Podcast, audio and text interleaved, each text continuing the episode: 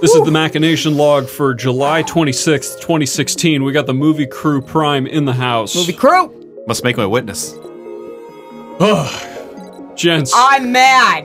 Oh my god. Oh. And I, and I was thinking about taking more of it, but I've decided against that. I'm, oh, sorry. Nothing. Yes. we've got we've got we've got a big one to tackle here. We Yeah. have We are here with Network. Yes. The 1976 classic, recognized. Yeah, Ryan is underlining that. Um, this movie has made the uh, AFI Top Yes, uh, it 100 six- since it came out. it is the 64th best movie produced in the 20th Century. 20th century. It is also also considered one of the 10 best screenplays ever written. Yes. by Paddy Chayefsky, and it shows. Um, if nothing else, if you uh, if you like anything about Aaron Sorkin's style, yeah, I can see that. Yeah. quite obvious that some of that style is cribbed from Chayefsky. Um, the manic pace with detail and facts, har just constantly running out of people's mouths. Mm-hmm. that is. He had a predecessor, and it was Chayefsky, and this movie is a perfect example of it in Mm-hmm. almost all of its characters.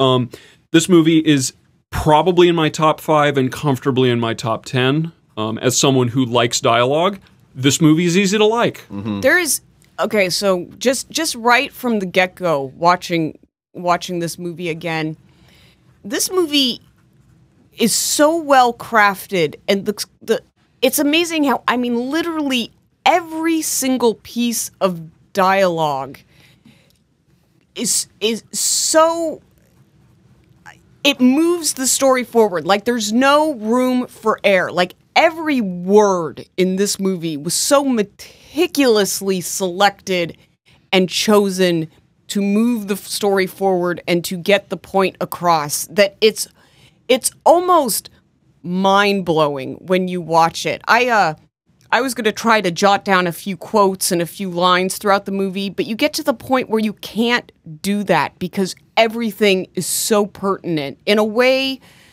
that they that that like there's just not that kind of care taken in script writing anymore. Um it, it, it's just mind blowing when you watch something like this from 1976 and see the quality of it and how it's still so relevant and how it's so unlike the schlock that we are fed today. Well, and it has a unique quality of of the dialogue being verbose but not trivial. Like it's got Yeah. this very cool like once again there's a lot to it but it feels very tight and it, I don't mean it and, and, and to call it dense isn't No, necessarily it's the right meticu- word. like every word is meticulously chosen. Well, and and and also like it's it's just it has this kind of when you when you talk about like great things like great works of art, there are there is seeming contradiction and seeming um, imbalance in the elements that make up something, right? And this is usually the idea of something you know being greater than the sum of its parts, and why that is so difficult to kind of articulate and get down. And you know, there's a school of thought among stupider people that to like try to enunciate try to try to put it into words and analyze why something like this is so great is almost counterproductive and and denigrates its accomplishment Basically, if you can't, if you watch this movie and can't see it, there's no hope for you. yeah exactly like i don't know how we i you mean can't explain it, I mean, any more than it explains itself. and it's also difficult too because if someone watched this and didn't like it and still didn't but didn't recognize that some that a lot that this was like supremely there, there was a supreme amount of talent and artfulness that went into its construction. If I mean, you could dislike this movie, Yeah, I can but absolutely- not recognize that. Like that's a problem. Yeah, I can. I would be surprised if anyone could not appreciate this movie. And with those accolades out of the way across the table, if you haven't watched this movie, turn this off and go watch that movie and Yeah. then come back. Basically, Yeah. Four bucks on Amazon to rent it for twenty four hours. Yeah. It's worth every penny of that four dollars. Yes. It is it is fantastic. A bargain at any price. Indeed. To Indeed. quote Dave Lang. Um, but anyway, to get into this movie, uh, since we didn't really actually talk at all yet about what, Yeah, what it the hell's this actually movie is. about? Yeah. This, this movie is about a 1976 what if paradox of nonsense that watching today feels so close to home that we I, I honestly do not believe that we can understand what watching this movie at the time was like. There is there is something to the way that and now that I'm assuming spoilers are on the table because you've all gone back and watched this once if not twice.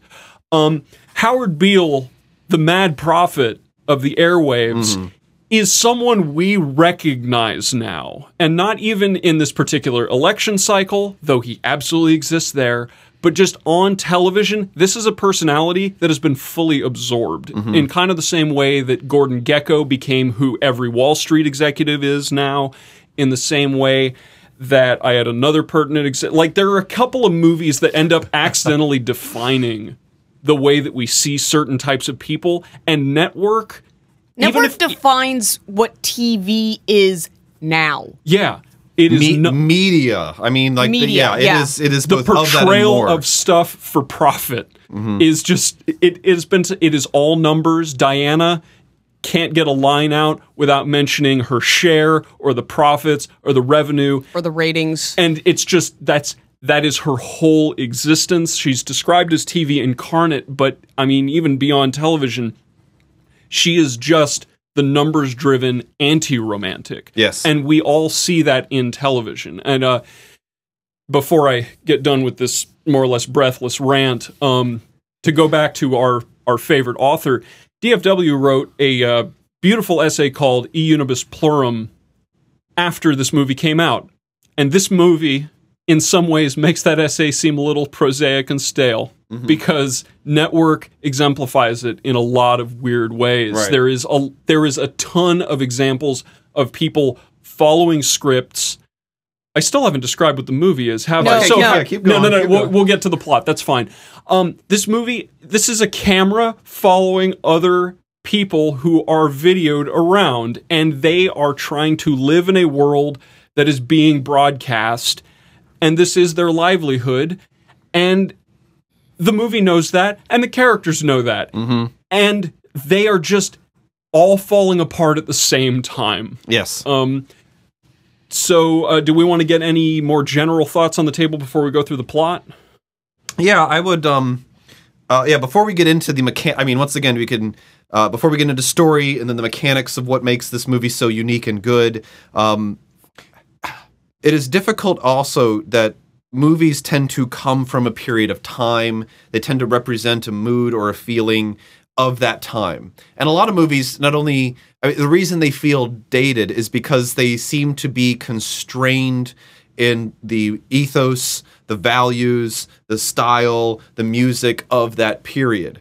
And yet sometimes movies can hit on themes and ideas that are further in advance uh, than what they seem to be. So a movie can look, sound, and feel dated, right? And yet still have a relevance that comes and, and shines through that is um, something different and, and something that we can see that, that connects to us today. I think what is interesting about this is that is how little feels dated. I, the, I mean, it's not just the idea, the big idea of this movie that is, you know, if, if it, in its own way, the mad prophet to, to uh, foretell our future of what we and how we consume media, but so much of it even though it involves and is very much of the 70s, still does not feel over and and dated. Even though once again, this is clearly a movie in a time and place, it just doesn't come across Well, that way. this movie kind of grew into itself because when it came out, it Yes. was considered a satirical black comedy on, you know, about a network that is trying to get ratings. And the thing is, so so in 76 this was kind of looked at as a black comedy, kind of like the way like Fargo would be looked Right. at. Um the thing is watching this movie now, it it's not a black comedy. I mean, this thing is literally It's a how black it reality. Goes. It is a black reality. Um so this movie essentially kind of grew into itself Mm-hmm. and it is probably way more relevant now than it was back in 76. yeah. There is, there's just this movie is almost watching this movie in 2016, or frankly, any time in between. it is probably the best example of same shit, different day I've ever seen in a film. Where it's the same problems across the board. There, uh, Max Schumacher is the romantic conservative that we've known our entire lives. Who's all going back to the the golden days of whatever, There's whatever. the golden days, and he's even skeptical of that notion, but it's the one thing he's got to hold on to, Yep. God damn it. And he's a respectable guy. Like, that is a stereotype immemorial. Diana, uh, Diana, what's her last name? Christensen. Christensen is the heartless liberal that we've known our entire lives. She's, she's, She's the, per- number crunching. She's number crunch. She has absolutely no social conventions holding her back for any reason, as long as it drives ratings. Um, it's just, and then you have Howard Beale, who's a who's a fun wrench to throw in all this, and he is, of course, where most of the impetus for the movie comes from. But it's just everything about. Uh, again, to Ryan's point, nothing about this feels dated other than the camera work Yep. and and the fact that it's in mono. Yeah, well, I, it, I mean, it's TV. They talk about tubes. You know, it's like there's an idea. I mean, it's there's a lot to put this in the '70s, but like it's just amazing how this movie elevates beyond those themes and doesn't get trapped in its in the mechanism of telling the story. Like, it, and this is, I mean, one of the once again. Uh, so this is a director, Sidney uh, Sidney Lumet, Sidney Lumet. I've heard it pronounced both ways. Okay. Um, he is one of the very. He's a he's a very famous director in that he's done a lot of films that you that most people have probably uh, seen or heard before. But then um, he's not really well known. He's not like a big personality. Um, but we had to read uh, uh, uh, in our film class a book that he wrote uh, about making f- movies, and it is. Uh, I think it really speaks to the testament of of how he put this movie together. Um, and once again, so I've talked before previously about movies where you can tell a director is very good when they don't seem to get in the way of telling the story. And this film also, I think, accomplishes that in, to an extremely well and, and highly this is a well crafted movie mm-hmm. and a well crafted film much like if you are if, if you like rub your hands along a well crafted table you know there's no splinters there's no hangnails there's nothing in it, it there's nothing in the way of you experiencing the enjoyment of something that has been crafted. And that's exactly what is in place in this movie. And there are some odd fucking choices that are made in this movie and yet they make sense. And i just can't i mean like Okay, so I'm done. I don't. I don't want to talk about generally this movie anymore because I want to get jump oh, into yeah, it. no, let's we, talk we about can get into it. And uh, as one asterisk, I said liberal when I said heartless liberal. I meant heartless libertarian. libertarian. Um, yeah. But uh, the point stands. So, this movie opens with a flat shot of four TV screens uh, showing four what absolutely look like the news anchors of an era bygone. Um, Howard Beale being in the lower right, and a narrator, voiceover narrator, talking about Howard Beale in the mechanical way that we understand numbers and people to be correlated nowadays. The narrator is essentially emotionless. He talks about Howard being not necessarily a paragon of television, but doing just fine with his, I think it's like 22 share. And and then he tragedy struck, and the narrator describes that tragedy as The following year, his wife died, and he was left a childless widower with an 8 rating and a 12 share. all said with equal amounts of lack of emotion or importance, as if Yes. those are all equally relevant in his life, mm-hmm. as of course they are to the number crunching, heartless world of television. Yes. Um, at which point, Howard's uh, get, finds out that he's going to get fired. Yes. So he gets shit faced with Max, his old friend, Properly pissed. properly pissed with Yes. uh, his old friend Max. Max tells the most generic, old timey correspondence story about jumping off a bridge. Yes. Um, and they they have a fantasy. This is this is the moment where it seems like y- y- it gets really hard to guess when this movie came out at this moment because Max is talking about the death hour. He is fantasizing about because uh, Howard Howard suggests that he's going to kill himself on air, and Well, Max is is like, the- "Yeah, what a great idea." Well, this is this is the brilliance of this scene because they go into you know they're they're they're reminiscing and they they they go into this story about uh, you know that he's mistaken as someone who's trying to commit suicide jumping off this bridge, but it's funny because it's a big joke because he was just there to report a story. Cut to Howard going, well, I'm just going to kill myself on air. So we're, we're doing a, like a mistaken suicide to I'm just going to do this for real. And then and then in typical TV executive fashion, Max is like, I think you're getting somewhere because we could do a whole death hour where we record people killing each other. And and so like But but we know get that Max is joking. like we know that Max is joking because he's not that kind of guy. And this it makes it so hard to place this in time but because still, but still expressing a sentiment of where of what news and what And- and how media is m- and, and is that it might be entertaining to watch Yes. these things. Oh Like, yeah, no, we'll wipe Disney off the fucking Yeah. map with this. Yeah, exactly. No, and it but it's cuz they see they see this as the direction it's going. So in some sense we know that this is beyond the pale and yet something that almost seems entertainable Mm-hmm. at this point. But in 74 or uh, 76, I keep saying 74. 76. 76 I have to imagine that comes across as being completely fantastical. Yeah, because this was a black comedy when it came out. Yeah. and not something. It, the thought in the back of Max's head is that this is depraved, not, I wish we could do this, the way that it probably has become now. Um, so you go from there to uh, Beale on his final day. It wasn't going to be his final day. It turns out it's going to be a final Well, day. Well, he was given two weeks, but uh, he basically next Announces day shows re- up to work and comes right out. They're firing me in two weeks, so on that two week mark, I will blow my brains out on TV for you, the viewers, because I need ratings. Well, and it's also funny too that as our view of a lot of Howard Beale on his show is in the control room, kind of right that that Yeah. room that's separated from the the set.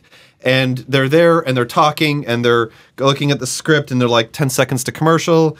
All right, five seconds, ready to cue, and done. So they're going through their job of like, you know, executing the schedule. And Howard Beale, in the process of these people executing the schedule, it, uh, it you know, they're like, wait, did anyone hear that? Like, Howard said he was Yeah. going to kill himself. Yeah, and someone like, comes out of the Yeah. monitor room. It's like, did you hear him say that? yeah, and they're like- What do you mean Howard just said he was going to kill himself next Tuesday? so they have to like catch up because it's it's funny and it kind of expresses this this really kind of shocking theme that kind of runs through this idea uh, through this of what goes out into the world is this sense that somehow television and media is more about process and less about content. Yeah. Like there's a way in which things are done and if the way is seemingly detached uh, from the content that they're pre- that they're presenting, and that's why I think the kind of juxtaposition of being like you know the news and being responsible, and then having the death hour that will wipe Disney off the planet. The idea is that well, if we just do it right,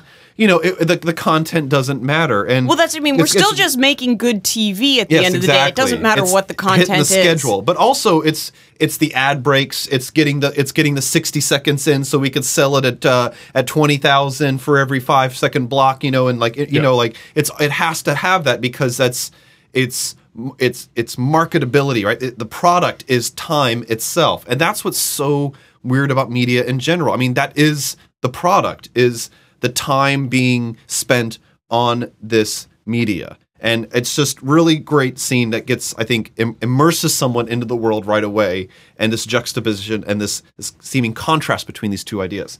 So Howard announces he's going to kill himself.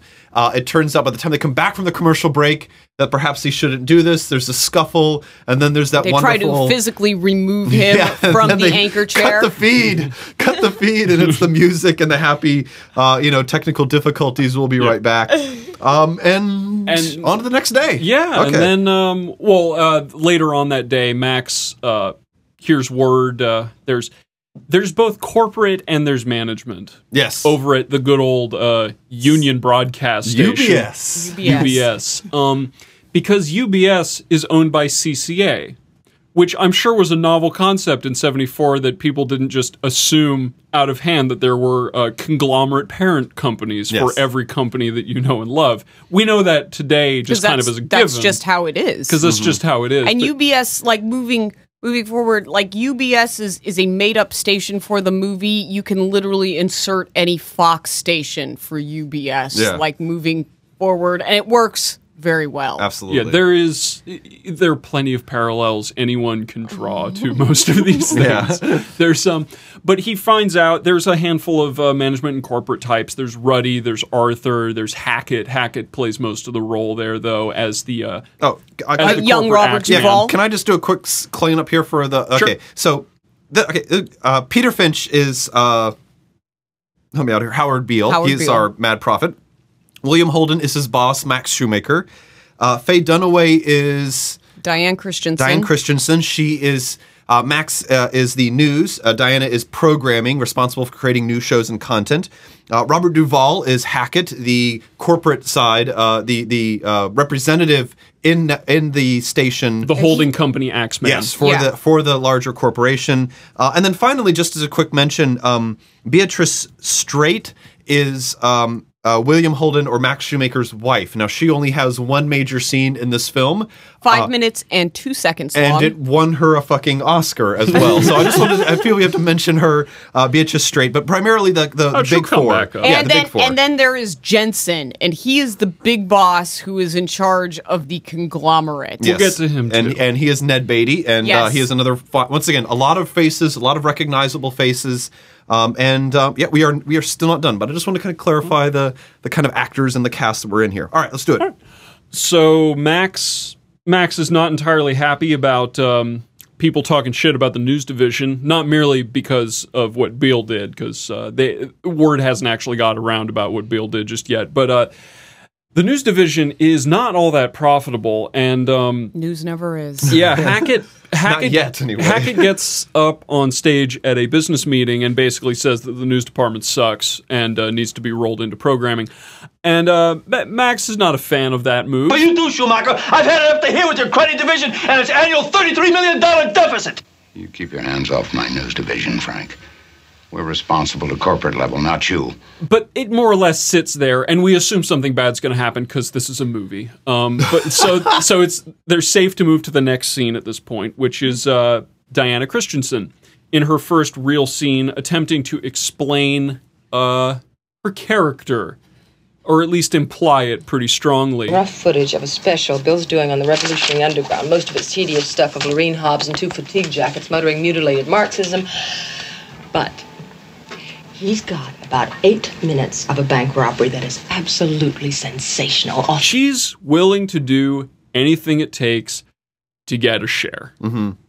is that is her thing. Yeah, to get people watching, right? Yeah. is, Yeah. is what she wants, and it's it's some really great stuff when when she has this assistant and she's trying to figure out what kind of new shows, and her assistant's reading her back like the synopsis of these shows. Oh yeah, no, that The, uh, that the- comes up a little later. and it like oh okay, just a little bit later. Okay, yeah. no, but well, no, it- we we can cover it now. it- it's but it's really funny how you how why you would why you would kind of ad, admi- or see what that she has a point when they go into the formula about these shows and each one it's a show about this a crusty but benign uh you Yeah, know a lawyer prof- or janitor or- and then a crusty or benign uh, police de- department commissioner. And like it's like this formula that keeps going through this and she's tired of the same old thing. She's tired of the formula.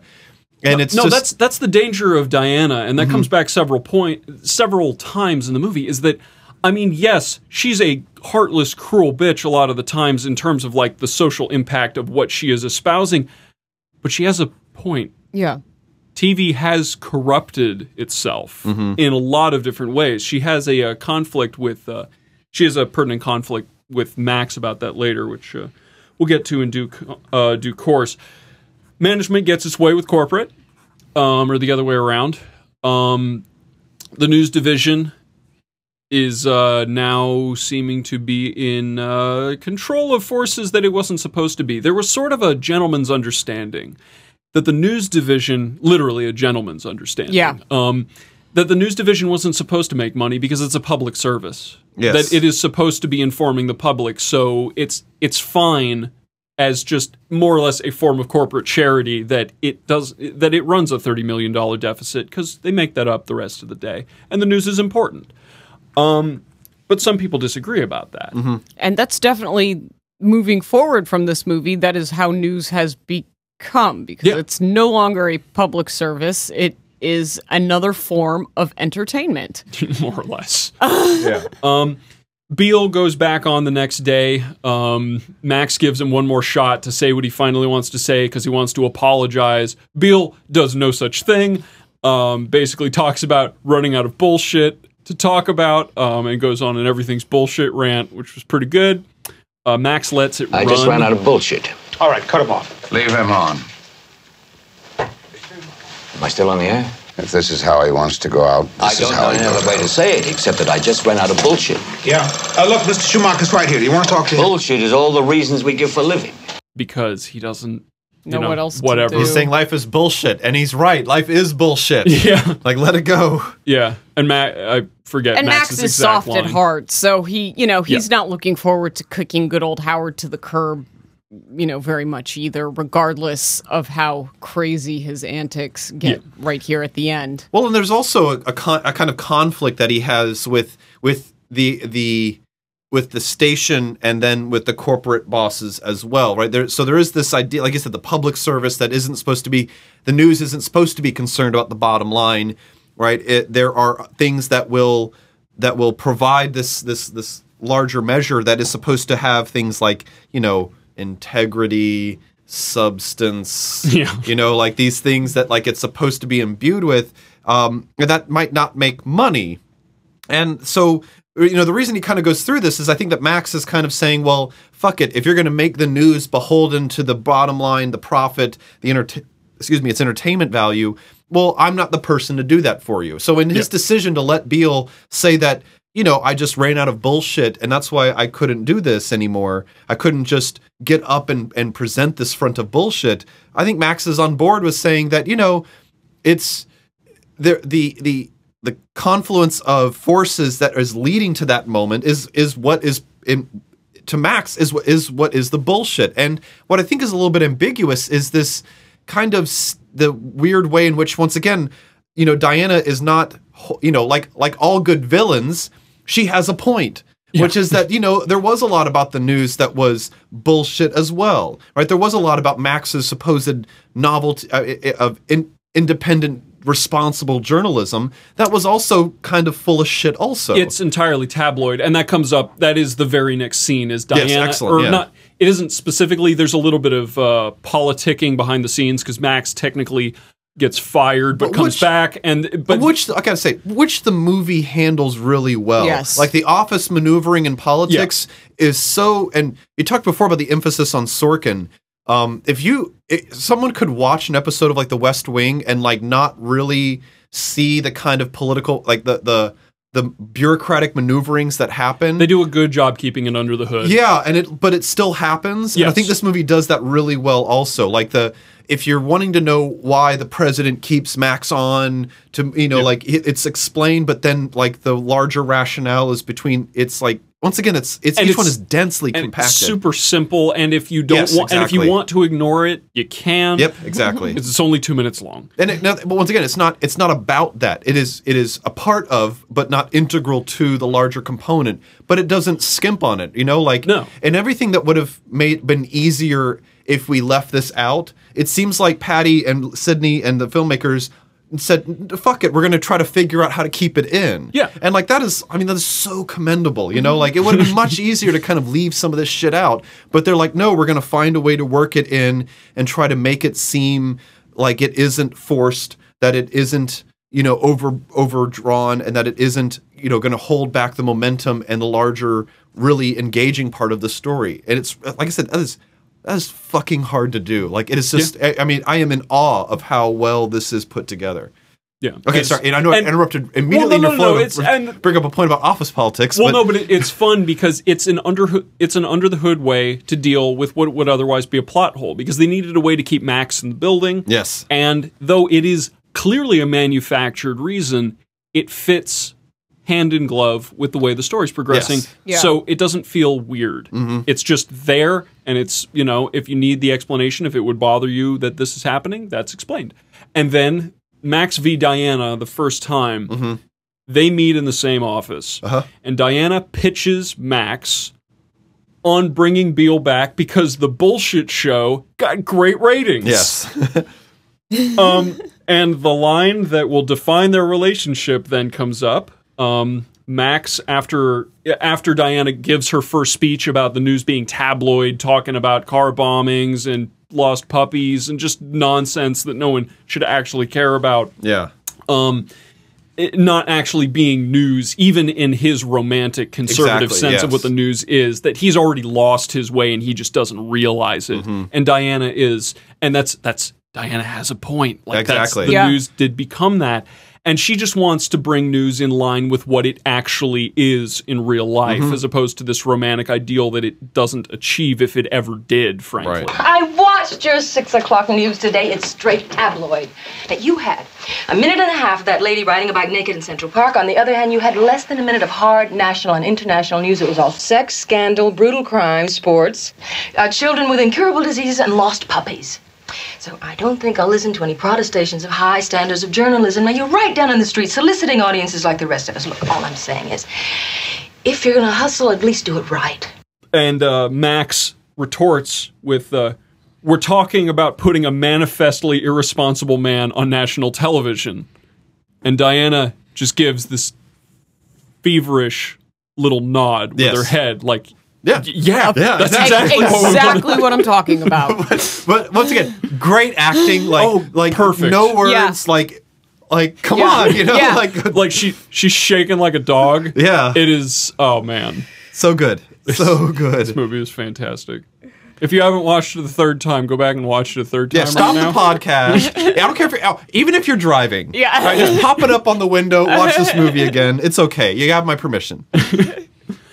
Um, And so Beale learns that uh, his show's back on the air because corporate management have uh, sort of changed places here. Uh, Yes. Hackett Hackett has suddenly assumed some control because Ruddy, who was normally uh, had Max's back, he was the old chummy partner that kept Max Schumacher in business. Uh, Hackett, on account of Ruddy having suffering a mild heart attack, is suddenly in control for one day, and that's all the window he needs to reorganize the entirety of UBS from top to bottom. So now Max gets to deal with the Beale show being back on the air, and uh, Beale. Uh, So the Beale show, the Beale show is fun because he goes from being a news anchor to basically just being a screaming talking head.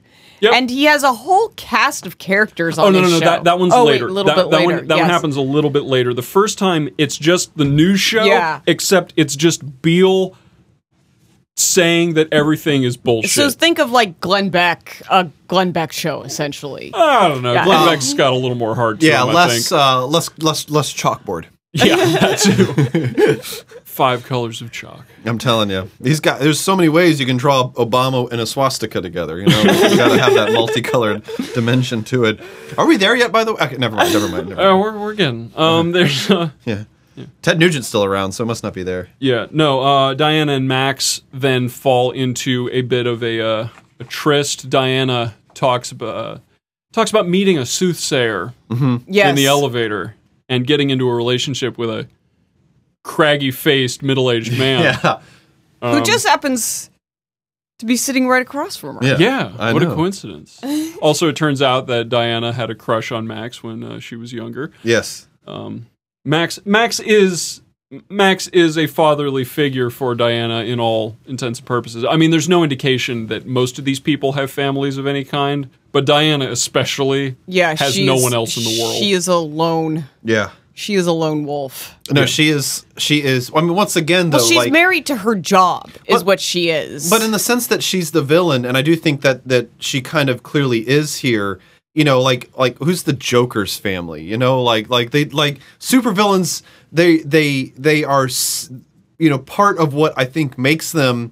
You know, so so effective is that they are so singularly devoted to some One single clear idea, thing, right? yeah. And this is kind of the the larger theme about what the, about how when this is kind of perverted, maybe even only slightly more so than than than someone else or, or even you know kind of normal morality it's that it goes so far to the extreme that it becomes you know all consuming and detached as well and i just think that her like this like mythos that she is the kind of super super villain of this film Um, is the kind of way I like to think about it. But at the same time, like it, because she's such a good villain, it's like we talked before. Like I think was repeated over and over again. You know, she does seem to have a point, right? That she is, in a sense, in in, a, Well, in, in service to something she- that is or has truth and relevance to the point this movie is Well, making. that's, she is good at her job, but she is also one sided because she is so committed and so married to her position as the program director. Oh, from from the purely objective standpoint of as uh, uh, and she's about to go on a date with Max, and she basically cops to this. All I want out of life is a 30 share and a 20 rating. yeah. And as far as life goals go, she's the best there is. Yep. She does. She, she is extremely good at the one thing that she wants to do. Humanity be damned. And then there's basically no room for anything else for good old Diana. yeah. Right. And uh, Max will soon learn there's no room for for him either. After they start this this burgeoning love affair. Yeah. Um, from there, the bullshit show works for a little while, but then it starts going downhill. Um, at which point, Beale, uh, th- there's a shot of him in his apartment, and he is communing with some higher power, Yes. or unseen to the or- audience, or unseen the, to the camera. or the back static in his brain. yeah. Uh, one way or the other, he uh, he just starts talking basically to himself. He then shows up in Max's office. He's about to get canned again for like the third time now, and Beale goes on a tirade about how enlightened he is. He's he has now become the prophet, and Max has one of the best one of the best combination of you're my friend, but I can't help you faces in this scene. Yes. It's one of my favorite blank stares I've ever seen in a movie. Mm-hmm. And then Beale faints, and then they can't find him. And he's talking outside with the press. Yeah. And he has become a complete menace at this point. Right. Um, which is Diana's cue to bring in the big guns Yes. and start the real Howard Beale show. Um, Max gets properly fired um, because Hackett is now in full control of the Yes. operation. Um, what do we got here? Well, we move into when he he gives. I I mean, we have to talk about the speech. I mean, when the the moment what that kind of solidifies, you know, the fact that Beale is now going to be managed and run, and, and essentially that Diana is going to take over the show and Hackett's going to run things. Is uh, when when Beale comes into the office after wandering the streets on a rainy day in his pajamas and a raincoat and he goes into and he gives his one of the, I mean one of the most famous movie speeches of all time uh, on this last day of his set, and it is. I mean, it's hard to talk about like how when you watch this speech and you see someone acting in front of you. I mean, this for one thing, the speech is and and Howard Beale up to this point had always been, you know, you can tell something's going on. But the, the sense of what he gets at it is that um, he's talking and he's like, he, he explains to the audience that he's having this communication. And, you know, he asks the voice, you know, he's like, I want you to tell this truth. I want you to give this vision. And he's like, why me? And the voice tells me, because you're on television, dummy. Like, this is why you have to tell this to people. And he says, I, he's like, You have 40 million Americans listening to you, and after the show, you could have 50 million. For Pete's sake, I'm not asking you to walk the land in sackcloth and ashes preaching the Armageddon. You're on TV, man. So I thought about it for a moment. And then I said, okay. the funny thing is is that the message is is apolitical right he's like i don't want you know i don't, I don't want to tell you to write your congressman because i wouldn't I, I wouldn't know what to tell you to write Yeah. and he gets to God his damn, larger I, point I want to put the whole speech in here. that's, That's fine well, that, th- uh, yeah. Okay, so yet again, just watch the movie because all of the dialogue is so pertinent. Like I said, I gave up on just trying to quote because everything's pertinent. so but in the end he he expresses the sentiment of being mad as hell and he's not going to take it anymore Yes. and this sense of just like you know i'm a human being god damn it my life has value. Like it like so simply stated in its in its construction and yet it is something that you kind of like feel. Like you you had wanted to maybe scream this or tell this to someone that i'm not a product right? I'm not a wallet. I'm i'm oh, i'm, I'm a not a human being rating. god damn it my life has value. And this is the this is the part where where the E Unibus Pluram ep- essay picks up from is this exact point where where the the observers mm-hmm. the observers on the other side of this television screen and Beale has been an accomplice to this whole interaction the entire time he's been alive practically. Yes. he has been giving this information to people who by the very nature of the activity they're performing have no influence on what's happening. and what he's talking about a lot of the time is We sit watching our. TVs while some local newscaster tells us that today we had 15 homicides and 63 violent crimes, as if that's the way it's supposed to be. We know things are bad, worse than bad. They're crazy. It's like everything everywhere is going crazy, so we don't go out anymore. We sit in the house, and slowly the world we're living in is getting smaller, and all we say is, please, at least leave us alone in our living rooms. Let me have my toaster and my TV and my steel belted radios, and I won't say anything. Just leave us alone. and you don't have anything besides words to give back Right. So devolving that to the most primal form where you're basically just angry and you want to stop but I cannot actually convey that in any way that will affect the real world. Mm-hmm. And Beale gives them the only out they have. Mm-hmm. I want all of you to get up out of your chairs. I want you to get up right now and go to the window, open it, and stick your head out and yell, I'm as mad as hell, and I'm not going to take this anymore! Oh, God damn it. Like, it, I mean, rarely do movie moments land as well as this one does. And, but also, I, once again, he, he, because he's telling this behind his, his desk. Yeah. And then he's like out of the desk. You know, he's like wandering around and the camera's following him. And once again, the way this film shows you this scene is that you see it from so many different perspectives, right? You see it as some as, someone would see it on the television. You see it as like the camera disembodied from all all set reality and just focusing on See it as like the family sitting in And their living you see, room You see Max TV. after he's been fired, sitting with his family watching it. His concern, like he is, he is genuinely concerned about his friend, and that this is him, you know, leading to a mental breakdown, and the the the the, the nuance of how that goes from it, and then you see it. In you the know, control in the room. control room, you see it with uh, when they're Those when he's walking around, motherfuckers. yeah, and the guy's like holding him, holding the camera back and trying to Yeah. keep up with him as he's. Oh, yeah, the, the lead in the control room's like, no, no, no, keep the camera on him. Keep the camera on him because he starts walking away from the stage. But they've still got a TV show to shoot, Yes. so they've still got to care about that. And it's just, it's it's all happening at once. and then we see we see the people the viewers in their homes getting up and going to their window and yelling and then Mm-hmm. You see like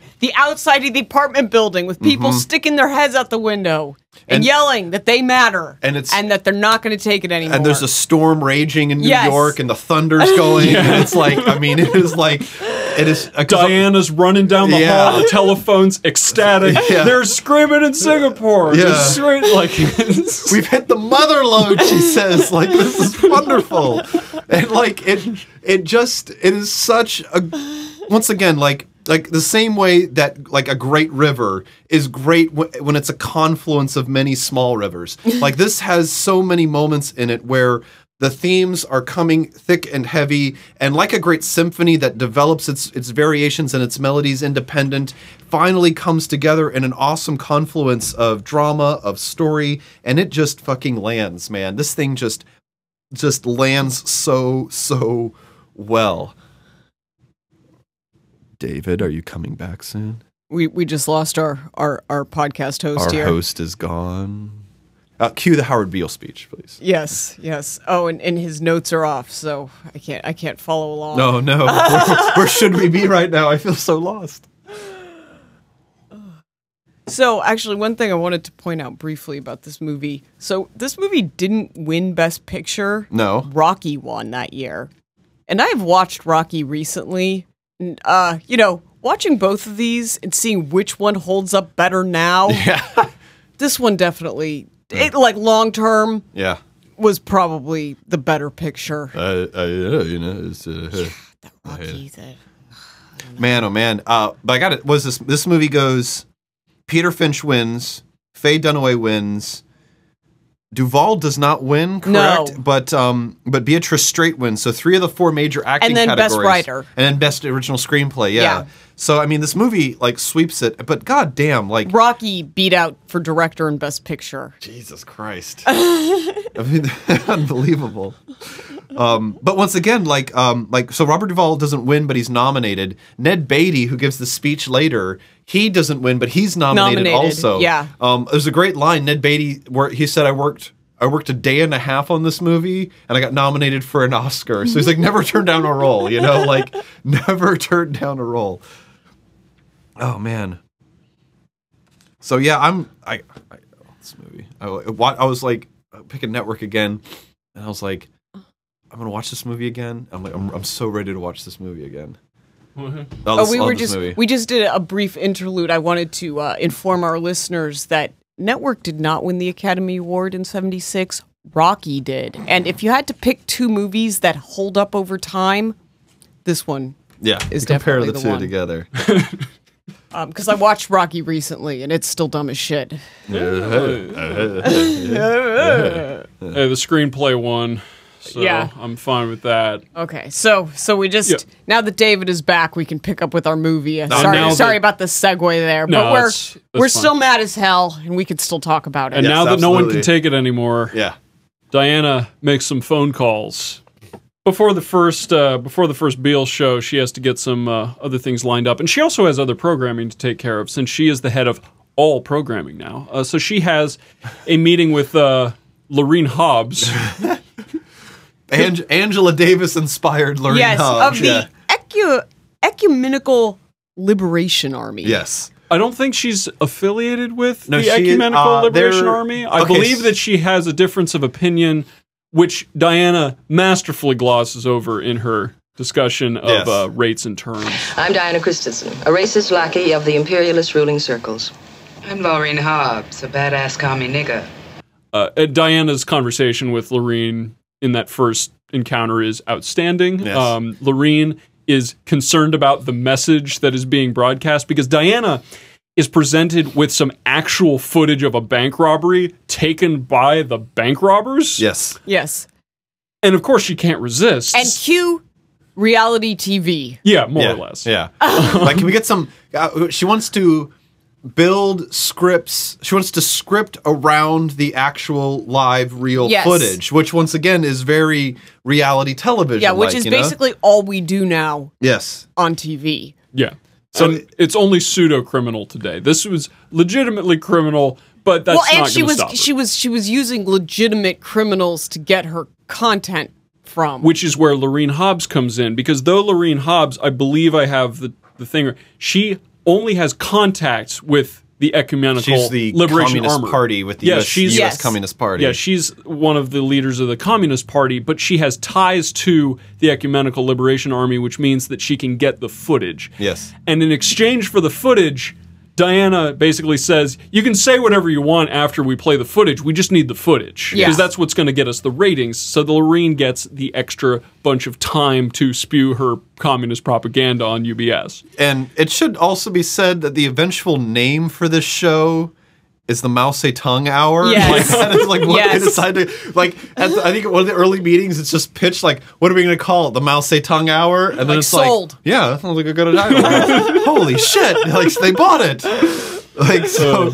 Um, but Yeah. I just I love that I love that little bit thrown in there. Like it is it is so anyway. Oh god, Yeah. it's disingenuous to a fucking surprisingly frightening degree. And it- Yeah, but Di- Diana embodies the notion of content. yeah. just she just At needs any something. cost. Yeah, it just it's a hit. We just need this thing like her her conception of what she is portraying is completely irrelevant. It is entirely the attraction of it that matters. Because what she's doing is on television in the 70s mind. So this the con, you know, we keep mentioning offhandedly that Laureen Hobbs is a communist. It was the fucking 70s in the United States when this movie came out. That matters. yes. Um. So, so she is. She wants to have an hour long show where the first five to ten minutes is someone filming a violent crime, Yes.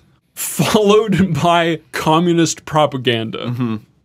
Like that's her pitch for her current ideal show. Yes. Um corporate America. So,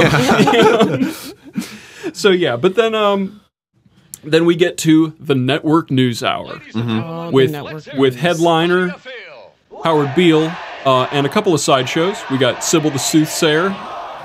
We've got Jim Webbing's It's the Emes Truth Department. Yep.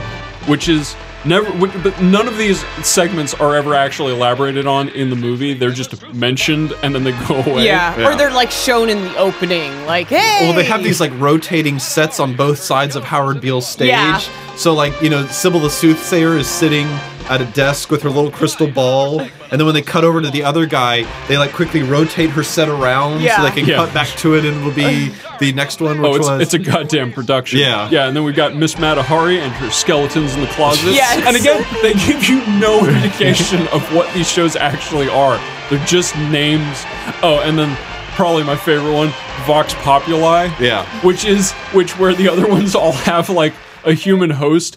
This one's basically just like a ticker tape machine. yeah, like a '70s IBM, and it has like yes, no, undecided with a black and white picture of a crowd. Yeah. Oh, and, God damn And it. it's left to the audience to determine what the fuck is going on in that show. Yeah. And then they cut to Howard Beale. And Howard Beale gives his uh, his first address to the nation from his elevated platform. And this very much has from from the crowd being on both sides visible and interactive and just the stained glass window in the background. Yes. Yep. Very evangelical in Yes. design Yes. um, befitting of a mad prophet of the airwaves. Right. Uh, and Beale starts this conversation by decrying that Ruddy has died, the old management at UBS who was keeping the news department intact. He has died of that heart attack. And now the CCA owns UBS. And he then proceeds to go on what is basically the slightly more sophisticated version of his original primal rant about just being mad for no reason. now he has something to be mad about. Yeah, he's, specifically. he's come up with something to be mad about, and it is specifically that television has corrupted reality. Television is not the truth. Television is a goddamn amusement park. Television is a circus, a carnival, a traveling troupe of acrobats, storytellers, dancers, singers, jugglers, sideshow freaks, lion tamers, and football players. We're in the boredom killing business. Yes. And he is doing this on television. Yes. And again, we have all the control room stuff with the camera, and there are people ushering the crowd. And he is literally, by the end of this conversation, where he's talking about how reality has become unreal through the lens of television, he's literally telling people to turn off their televisions by the end of it. which is a ratings nightmare. Maybe. I mean, it doesn't seem to hurt him too much because everybody wants to hear what he has to say. Yes. and I, I like. I really like that idea because that that plays perfectly into like the self-loathing of people who go onto social media to bitch about social media. It's got that. It's got Yeah. that parallel perfectly. Um, and he faints at the end of it. Which is very evangelical as well. Might it might be my favorite scene in the whole movie is when he faints because the camera guy looks to the right for a 2nd mm-hmm. and then the music, which is super upbeat, is like da da da da da da da, and it goes. The music goes on. And the cameraman goes to zoom in on his fainted body, and there's they go back to the control room, and there's just a camera of Beale's crippled body on the floor, Yeah. and then someone just turns it off. Yeah, Yeah. it's like the best. it's like we we we got a television show to baby. produce. We're doing it. It's, so yeah, now we're off to the races. Mm-hmm. Um, yeah, he talks about the tube. Again, you've already watched this movie three times, so you're familiar with the quotes. So there's- Excellent. Yeah. there's- Well, in fact, please just stop it again, and please watch the film again. Yeah. So I think a fourth So time there, will be yeah, good. there's a couple. There's a couple cu- cool little just style notes I wanna I wanna hit on. Like right in the middle here is one is uh when Diana is negotiating with the ecumenical liberation army for Oh, there's a yeah, there's a great scene. There is, Okay. there is, there's. I mean, there's a lot of good negotiation in this film. Um, one of the best scenes, though, is when Diana is trying to sort out the TV contract with the leader from the Ecumenical Liberation Army. and the communist and and, the And- um, Angela Davis inspired Yes. character as well. uh, it's great. It's like in a house. They're surrounded by, you know, like these Black Panther types that are fully armed. There is some very very uh Technical con- contractual language yeah going yeah on here. well not only is there production. is there is there very technical language it is it is expressed very very exuberantly by both parties Communist Party's not gonna see a nickel of this goddamn show until we go into syndication. Oh, come on, Lorraine. The party's in for 7500 a week production expense. I'm not giving this pseudo-insurrectionary sectarian a piece of my show. I'm not giving him script approval, and I sure as shit ain't cutting him into my distribution charges. You fucking fascist! Did you see the film we made of the San Marino jailbreak out demonstrating the rising up of the Seminole prisoner class infrastructure? You can blow the Seminole prisoner class infrastructure out your ass! I'm not knocking down my goddamn distribution charges! Yeah. So sense. there there's some some very heated negotiation scenes that are very enjoyable. And also I just wanted to touch briefly just on on uh, the Diana Christensen, you know, the Faye Dunaway character. Uh, like just like her whole like this is the 70s, right? So at no point during this movie does she ever wear a bra. Yeah. She always is looking like very cute in her little high-waisted 70s pants. Mm-hmm. She's probably skinnier than I am, which is saying a whole damn lot yeah, that's intense. But just like this cute like bouncy way in which she approaches life like she's sitting cross-legged on her desk or she's bouncing up and down on her bed when she's like doing negotiations at home. And mm-hmm. like there's just a there's there's like a neat feel about the the characters that just you know like people aren't like that. Like uh, it doesn't date it but it's it's a nice feel that you don't necessarily get like Well, there's there's a lot of motion in the scenes. There, like, there's a lot of actual blocking that doesn't occur in a lot of movies now. Like when people bother to have dialogue in movies, things sort of stop.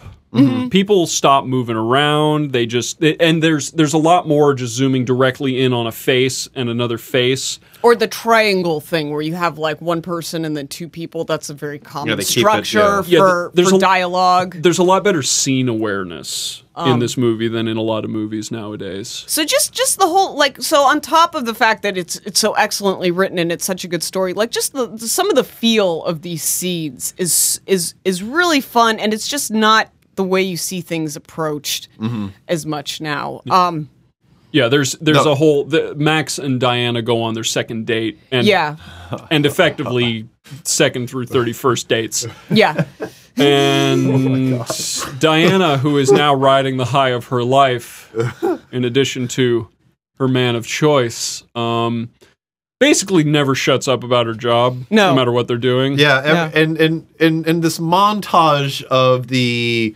the mistress tryst, you know, the the Yeah. weekend with your mistress kind of a thing. They go to the seaside. They have dinner at at a you know at a re- it's like really really funny, like the the way this kind of progresses and how she just uh, once again, the dialogue isn't like it, so. They see if they show them like walking in the distance along the beach, we're still hearing what she's talking about Yeah. as we go through it. And like I said, she just doesn't shut the fuck up about her business. Like this, is she's like. No, they're, they're even- kissing at one point, even and as she they begin takes to make love. Yeah. She takes a breath in, and then stops kissing her so that she can finish a sentence that she had Yes. started earlier. i mean she even comes quick so that you know she doesn't have to waste a whole Yes, lot of time oh. to having sex So th- yeah, so there is a sex scene in this.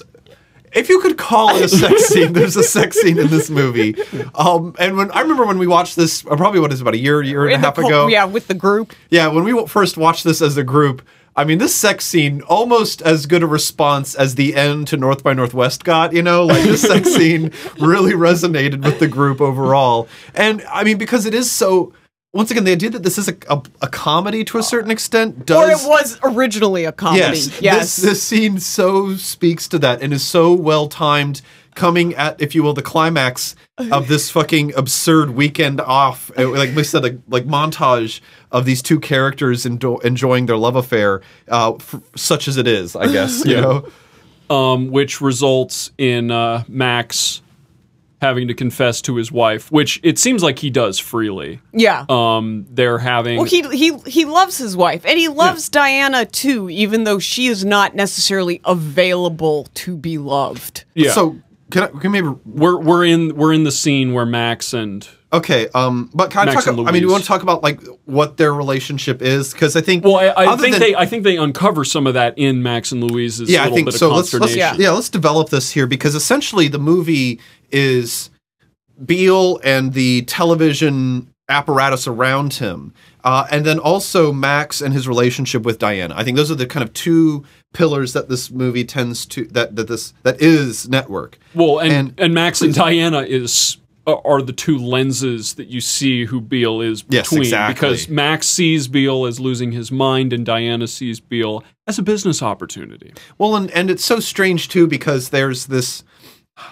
I mean, wha first off, the like you said, the interpersonal, uh, the the re, the interaction between Max and Diana. Uh, you, I think it would. What makes it so funny is what the fuck is appealing about this woman? Like there, I mean, I mean, she's Faye Dunaway and she's beautiful. Don't get me wrong, but like the thing of like what what the, who this person is, the values this person has, the interaction that they ha- that she has, the way she makes love, like all of this, like leads to like what the fuck is Max seeing in her, and why is he with her? Do you guys have one of maybe like? Do you have an answer? Well, to this I mean, all, he or- does kind of go into that, but we're not quite there yet because, and the the inevitable breakup Mm-hmm. between Max and Diana, he does, you know, because Max is an old man and he's close to age retirement, and he says Mhm, okay. in that point, he says, uh, you know, when they're when they're kind of on their outs, he's like, you know, Because all of a sudden it's closer to the end than it is the beginning, and death is suddenly a perceptible thing to me, with definable features. That's so. That's so. Like, like I think graspable in a very human way, and it's once again like like William Holden. This Max is is the kind of character that's trying to remind us of this humanity. But I mean, once again, what does it say when the writer has this man who's supposed to define this Edward R. Murrow in you know news as as a public service with integrity, who fucking falls for Diana, who in a sense is you know basically 20 years away from being a producer on The Apprentice. You know what I mean? Like, Well, and that's like- that's that's why the scene with Max and Louise is so important. Here, Yes, okay, so help me out here, yeah. because Max doesn't seem to know why he he talks about being attracted to her, Yeah. and kind of like, but he can't even. Louise has to egg him on to say His wife, yeah, his- So tell me you love her Mhm. because Louise. I mean, Louise is essentially seeing through what Max is going through to some extent because Max Max doesn't love Yes. um, Diana. He doesn't actually. He has to be coaxed into saying that by some sort of conclusion. It's like, oh well, I must love her. And I think, I mean, this this gets slightly more philosophical than we have been so far about this. That's fine. but it's, but it, um, I'm ready. It it suggests that Max Max is seeing through her. He is seeing the allure of vapid television. Yes, exactly. The glamour is actually working on him. Yes. Um, and now that he has lost his job, he has lost his way. And again, once again, Diana has a point. Yes, exactly. What he was chasing, his platonic ideal, which, I mean, if anybody's Plato in this movie, Max is fucking Plato. Um, he's not, he doesn't have it anymore. It's not only that it's not something he can pursue, he's not potentially even sure if it's pursuable in the modern world. So he does what everyone does. He gives up. Yep. Yeah. He watches. No Junk food. Yeah, man. So like, there's some. Well, some. I, I love The Simpsons, and I'm sure I'm surrounded by table people who love The Simpsons as well. But the way, like, there's some really great instances or moments when, like, um, for example, like a, so, I, one of the episodes, something happens, and then the kids like go and they hug the TV, and you can hear Homer from the back. Are you hugging the TV? Yeah. No, just like full on embracing the TV, and then you know, like, but like the the the odd way that like the Simpson family has this like emotional relationship with the television is one-sided. TV does not love you. Yeah. Like we love TV because it gives with seemingly without asking something from it us. yeah, it requires very little Only your attention. us. Only the vast majority of your waking life. That's all it Yeah, asks for, yeah. you know. But it asks But- a but you- little in, yeah, ev- but- in, that, in each moment. But it, but that doesn't require a lot. Fucking that's A, that's man. what's easy. It's so easy to just sit in front of the TV. Just like, you know, Diana's beautiful. It's so Mhm. easy to, To sit- fall for that, even though it's just junk food. Yes. And for what it's worth, Max has Diana more or less happen to him. Yes, exactly. Through their date. I mean, I, I don't. I would have to go back and look at the blocking a little closer, but I mean, if nothing else, Max Max's total interaction in the sex scene is to take his clothes off. Well, and okay, so the, Diana gets on top of him. Yeah. So, yeah. She's the driver. Yeah, and within about seven seconds, done. And she doesn't waste much time and moves on. So, like, we, we, be back up to this commercial break. So, you know, like, so, but I think you're absolutely right, David, in in in equating those two. I think it's but once again excellently perceptive of what this overall is as well. Another layer to this though is that she feels about television the way I think Max used to feel about television also, right? When uh, when you dear listener uh, re, uh, listener, when you are watching network, I mean really pay attention to the exuberance and enjoyment that Diana has when arguing and you know making her case for the Howard Beale show as she conceives it, or the Mao Zedong hour as she wants it. She has all of the nuance, passion, and enjoyment of of a sexual encounter while doing that, while arguing and and being the head of programming. That is where she finds the indulgent sexual nature of her of her humanity, and not in the physical act, but in the way she communicates it. Six weeks federal litigation. And the Mao Zedong hour can start carrying its own time slot. Ah! and so there's really great when she gets done or she she talks about these things she like oh like slumps down you know like like she's kind of reached that orgasmic level of her pinnacle you know possible 30 share argument for the show and can't you oh feel it it's so good and like she like like it's very it's very well done A completely uninternal emotion. Yes. It's a verifiable just it's a numerical raw fact that she is trying to achieve. Yeah. Well, and I think that, you know, if we talk about a human experience, you know, there is, I mean, there is a, there are people that we know, but then there are people that we have sex with, with, and we know them in a different way. Mm-hmm. like there are some people whose public persona and who they are with their clothes off during sex are the same thing. But, you know, Diana, I think the the in, in a sense that when you have someone naked and you're having sex with them, you learn something about their about who they are. Like for Diana, that percept that that how you perceive them is when she's talking about television, right? That is her Yeah. with her clothes off. That is her engaging in her kind of secret passion and and, and love. It's just that uh, it, that is the method and main that means that she does that, and I think that's what Max a feels that he's lost the the idea of it being formulaic that a middle aged man, you know, midlife crisis re-engages and tries to find and connect with that youthful exuberance that because in a weird way they're both extremely idealistic and impractical. And yet you know he and i think he finds that he wants that. You know this diana is his you know convertible you know like diana Yeah. is his porsche. Diana is is is that for him that reconnection with something that he had lost also. Yeah, there's Um, there's a line when Max is losing his show um, that he shouts at Diana. He goes, My God, I'm supposed to be the romantic. You're supposed to be the hard-bitten realist. which is basically where the turn happens. Mm-hmm.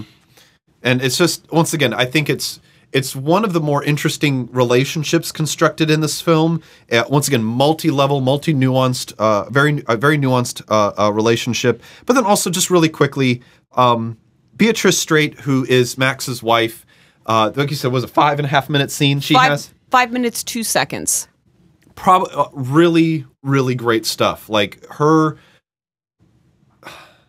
it's it's cliche but like to to have someone be able to express the hurt that she feels when he when uh, uh, he says I, I- the, the comparing the relationship because age and the, and the you know the last chapters of one's life is part of who these people are Yeah. just like it'll be part of us in you know 50 60 years maybe you know but it'll be part of who we are at that point like she's like Because this isn't a convention weekend with your secretary, is it? Or, or some broad that you picked up after three belts of booze. This is your great winter romance, isn't it?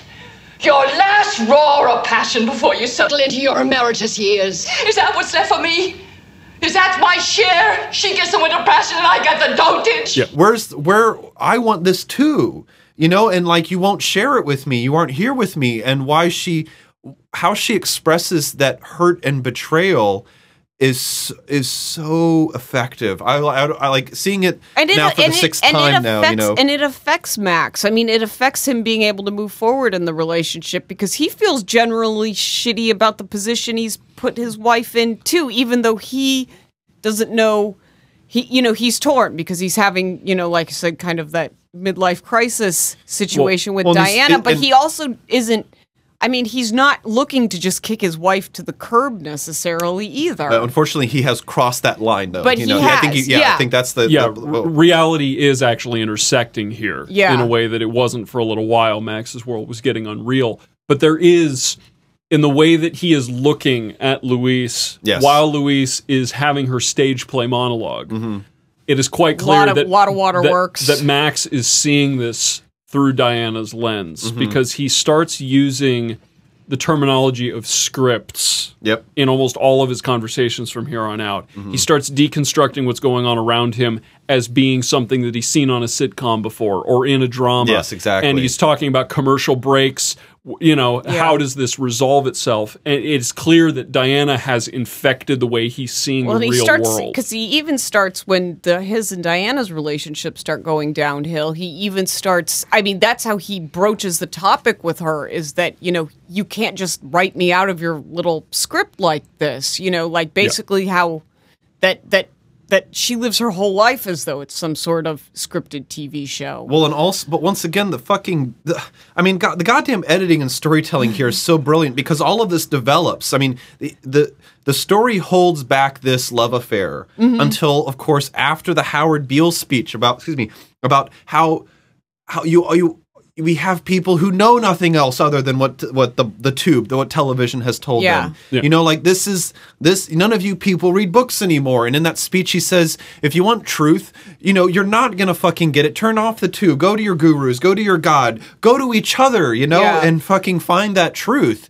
And it's once again, it's only after he gives this that we find Max breaking down into this world of being only able to relay things in in the kind of stereotypes of television. We thought that these stories had kind of you know would have would have developed from human nature, would have re- revealed truth because uh, you know the stories were inspired by true events. But what we're finding is that true events are now being inspired by television. Yeah. and it wasn't it wasn't supposed to be this way. You know, and, like and I was- Beale is resisting this. Yes. And Ma- and despite being his only friend, Max is the one being hit hardest by it. Yes.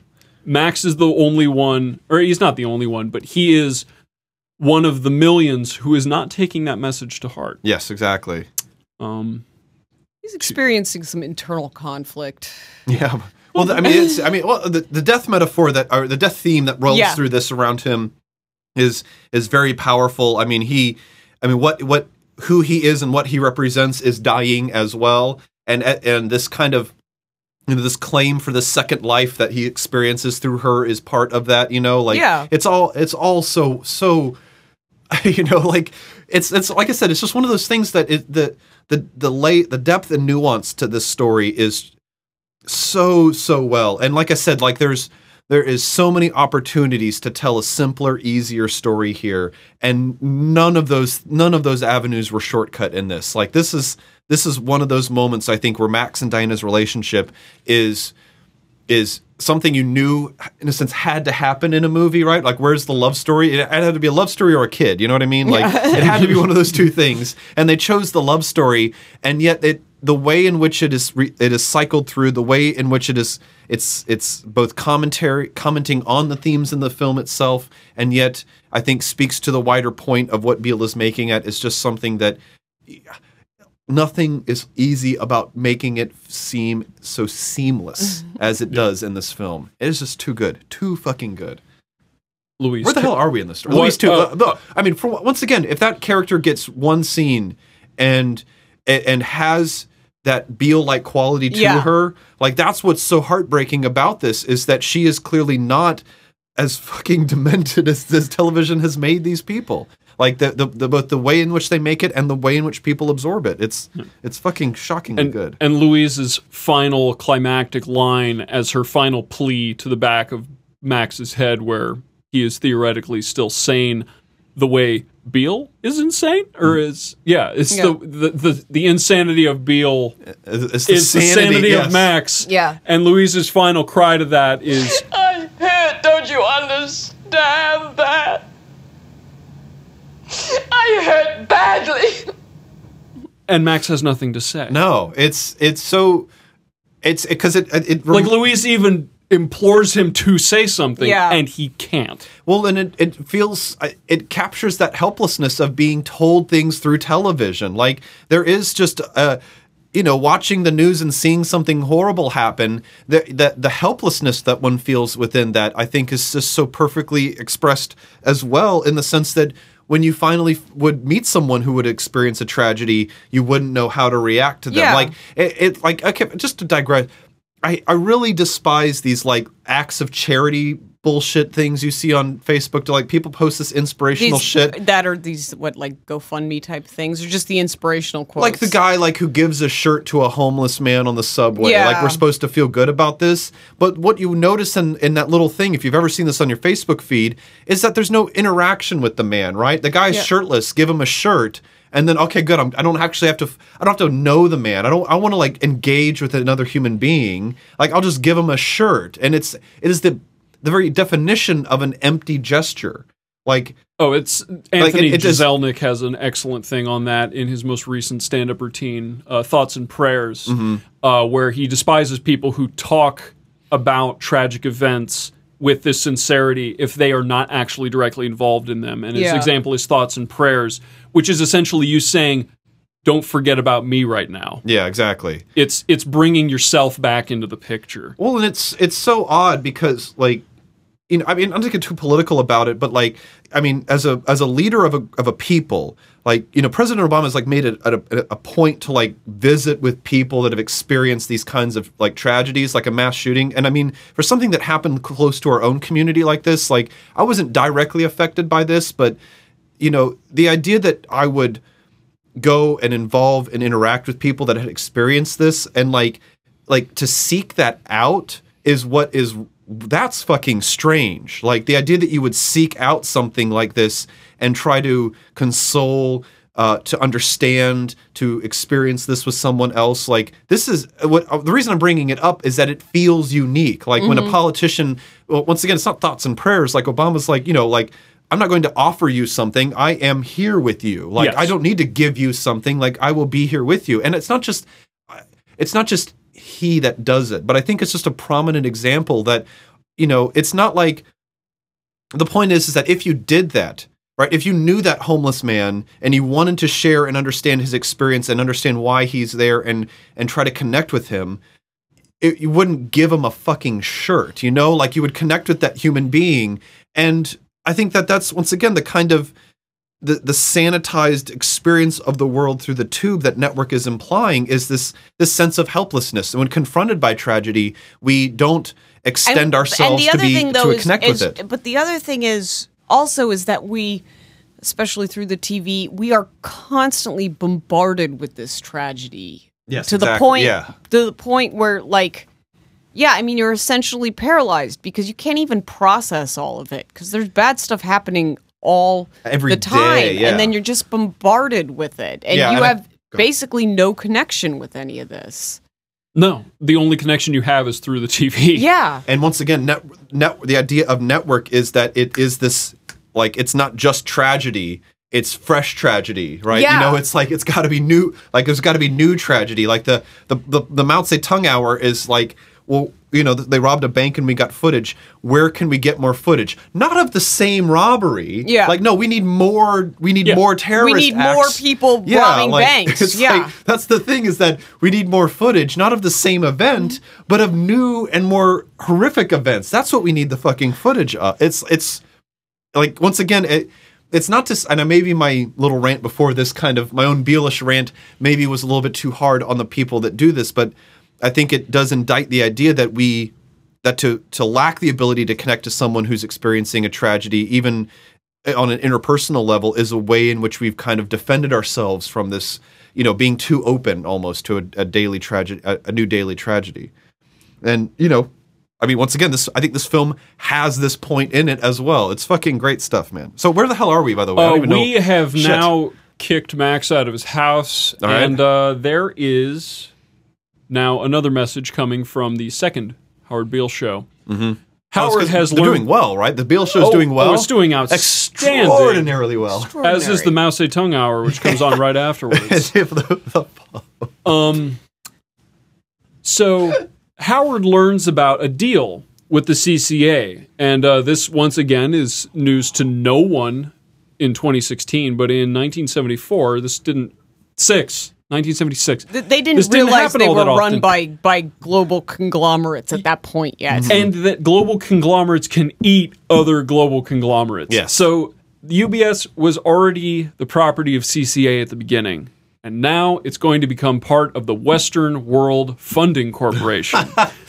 Except that it's not going to become part of that organization because that is a skeleton crew subsidiary that is going to be part that is facilitating a merger to get around SEC regulations. Yes. Again, it's 2016. You all know how We that know how works. this yeah, works. exactly. But Beale finally has something he can act on. Mm-hmm. So he demands that his listenership get out of their seats and send telegrams to the White House to stop this deal. Mm-hmm. At which point, Beale has officially messed with the forces of nature. yes. And we get Oh man. and he is going to be sacked. But it turns out that uh, the man at the top of the CCA, a Mr. Jensen, yes. Yes, and, and b- before this, we usually just saw Robert Duvall characters hack it. You know, he'd be like, "Well, I've got to run this back and forth from Jensen," but now we actually get a good scene. Jensen With Jensen. Jensen shows up one time prior to in the scene, and for the most part, if you put him in slightly different clothes, he looks like a a dumpy neckbeard guy. Yeah. Um, like he- Random white dude. absolutely unassuming. Mm-hmm. Um, and he's at the front of a uh, massive conference table called Mm-hmm. Valhalla. Yes. Um, And it's great. It's lined. Every single chair has its own little green domed office lamp, like exactly Yeah. what you would expect in like a you know fifties and, it, oh, boardroom. and it looks like a parliament building. yeah, and mm-hmm. the table is very long, Extravagant lit. tapestries on the Yes. wall. Yeah. yeah, No, it's a really good. It's a really good like setup. Yeah, the only indication we had of who Mr. Jensen was before was of the CEO of years past, where he is sitting at the front of the table with papers down. He's not looking at the papers necessarily. Yeah, that's He's just everyone got else's the- That's job, everyone yeah. else's job. His job is when Hackett presents their numbers. Uh, Hackett's dream, in the same way that Diana's dream is to is to get her thirty share. Hackett wants Jensen to say, "Good work, keep it up," Yeah. and he gets that. Uh, it's, it's once again the subtle, real satisfaction on Robert Duvall's face when Yeah. he finally gets that. Very good. Yeah, Very the good. state Jensen. The way you get to be the CEO, um, to use I, I forget if it was the Devil's Dictionary or some random uh, some random other source, but a CEO is uh, in in the old days at least was a company's whitest, oldest, quietest employee, Excellent. Mm-hmm. Yeah. um, and that is Mr. Jensen. Excellent. Mr. Jensen invites Howard Beale after the telegrams come in, and Beale does seem to have stopped the merger. Yes. Uh, Jensen brings Beale into his uh, into his office, and then brings him into the uh, into the conference room because that seems like a more appropriate setting. Yeah, and he tells Mr. Beale that um, you started off selling. He's a salesman, right? Yeah. He Yeah. sold uh, uh, equipment, vacuum cleaners, Sewing machines. sewing machines. Yeah, I, I could sell people. I, I want to try to sell something to you, Mr. Beale. so, so after setting up the conference room with the appropriate dramatic lighting, I think we should say. Yes, Yeah. yes. Excellent. Okay. Um, he gives. Well, uh, to be honest. It's probably my favorite speech of the film. Like, I love the I'm mad as hell and I'm not going to take it anymore.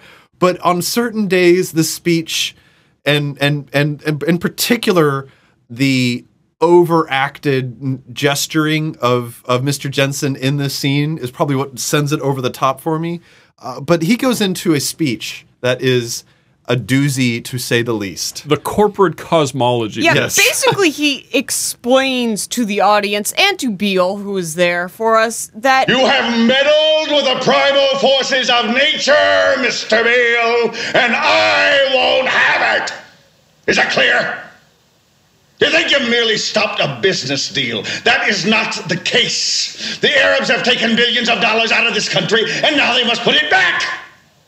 It is ebb and flow, tidal gravity. It is ecological balance. uh, our world is no longer countries. We are a, we're, we're globalized corporations, Mm-hmm. and that this is how shit is run, and that you need to understand this. Again, 2016. You're all We familiar know with this now. We know this now. We didn't know this then. The Thai, uh, what do you say? The Saudis have taken two billion dollars from this country, and they must put it back They in. must put it back. Okay, Ebb and flow, the tidal forces of gravity. Mr. Beale, he has these these really audacious views of this kind of.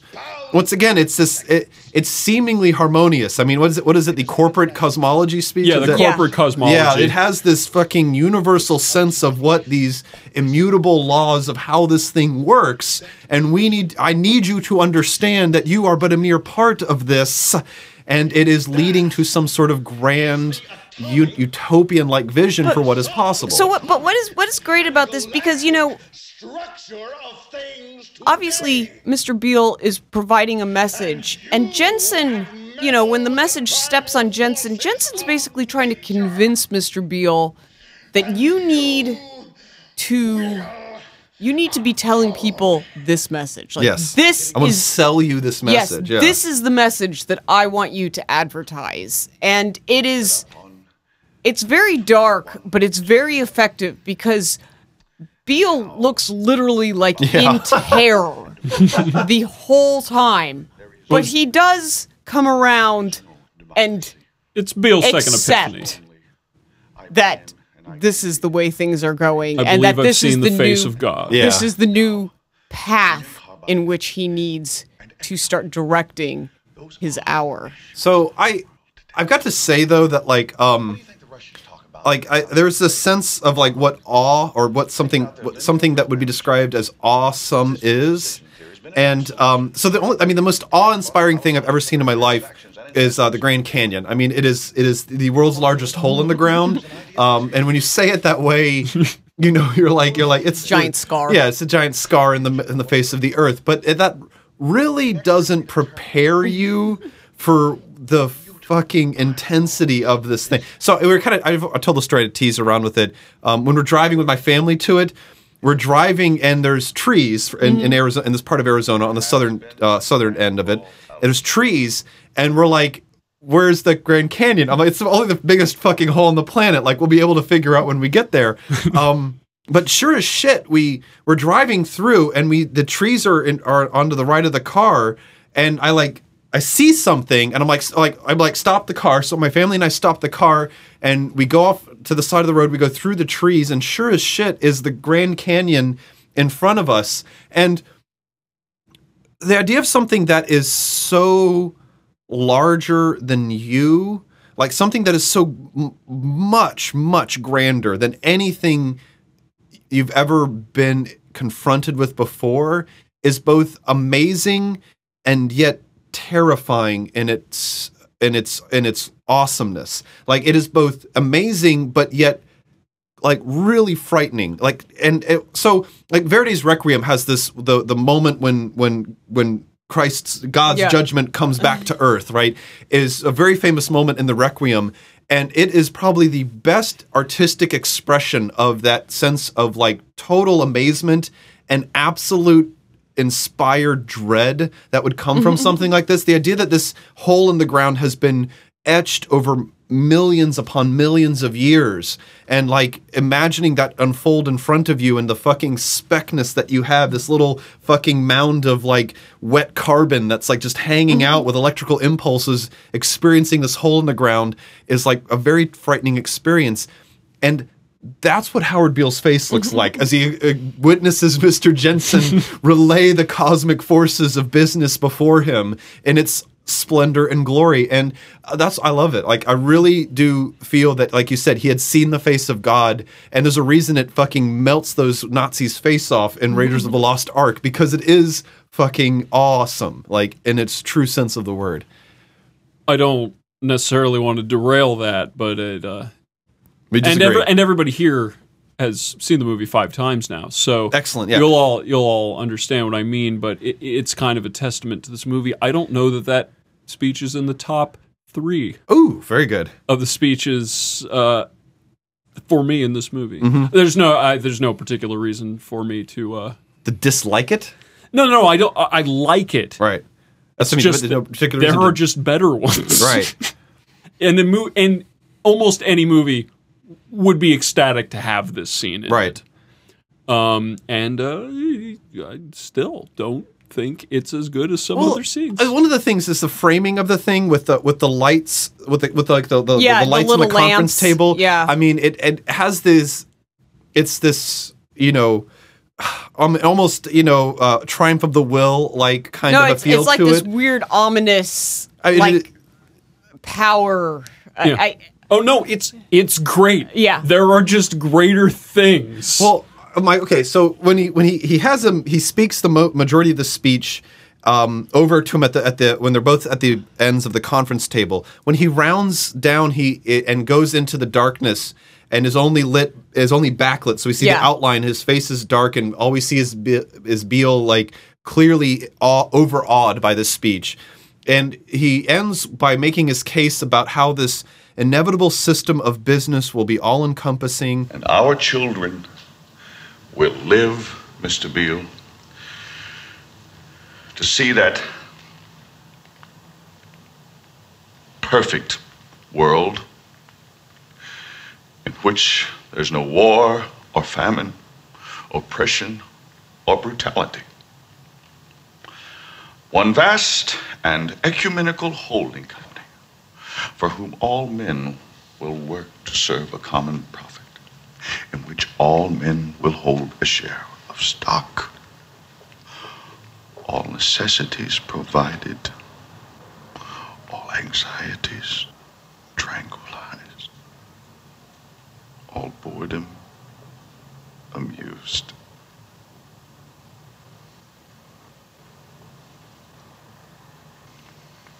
And I have chosen you, Mr. Beale, to preach this evangel. Why me? Because you're on television, dummy. 60 million people watch you every night of the week, Monday through Friday. I have seen the face of God. the way in which like this pure like you said this is like pre Gordon Gekko pre Reaganomics like but the sense that it can be this utopian idea is for a, a political scientist kind of a guy like really like appealing to me in a larger sense as well. So I'm probably revealing my biases as we review this thing. Uh, but it's my favorite speech. I gotta say on any given day Oh, it probably is probably my favorite Again, I will not begrudge you that one bit. Oh, and by the way, like I said, Ned Beatty, another what four Yeah. or five minute per- performance, uh, scored Oscar an Oscar nomination. nomination for that Yeah. speech. So Yeah, anyway, so he gives No, the speech, right? yeah, he gives it, and then um, and Beale Beale basically Beale absorbs complies. and goes on the next day. Mm-hmm. He initially applauds everyone for the beautiful, uh, for the, the beauty of what has just transpired. Uh, but that's probably it.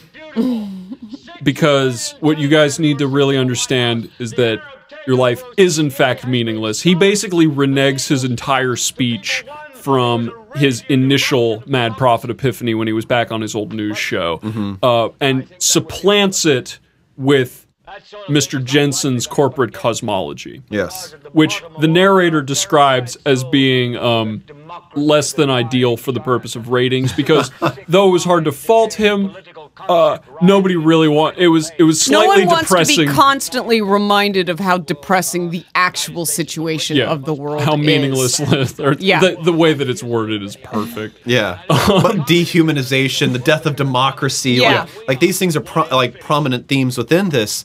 Uh, I mean, it essentially as essentially replaceable as piston rods Yes, exactly. And but it has like once again this like super society structure that kind of like is implied within it. The idea that we would be much like ants or termites working cooperatively together for the greater good of the whole means to a certain extent that the idea that you have this unique unicorn like position and everyone can contain this and have this for themselves is inherent bullshit and we know this and you know it's Well, time to and- it's time to buy in and- Yeah, well, and because his message is is not necessarily as enthusiastic as it was, you know, when he started his evangelical uh, prophetizing tirade.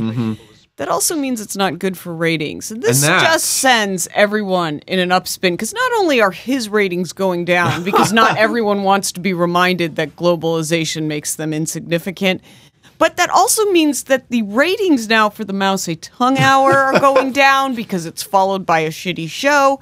Yep.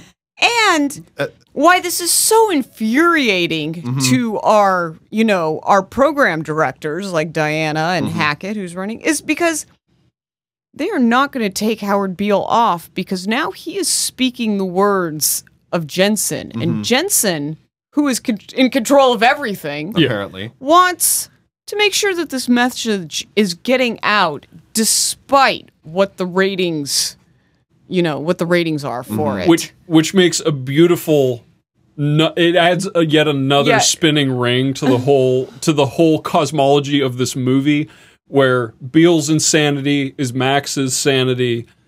Now all of a sudden things have come full circle again and the man at the top who's presumably the reason Max got fired at the end of the day the reason the mm-hmm. news devolved was because someone was trying to please Jensen mm-hmm.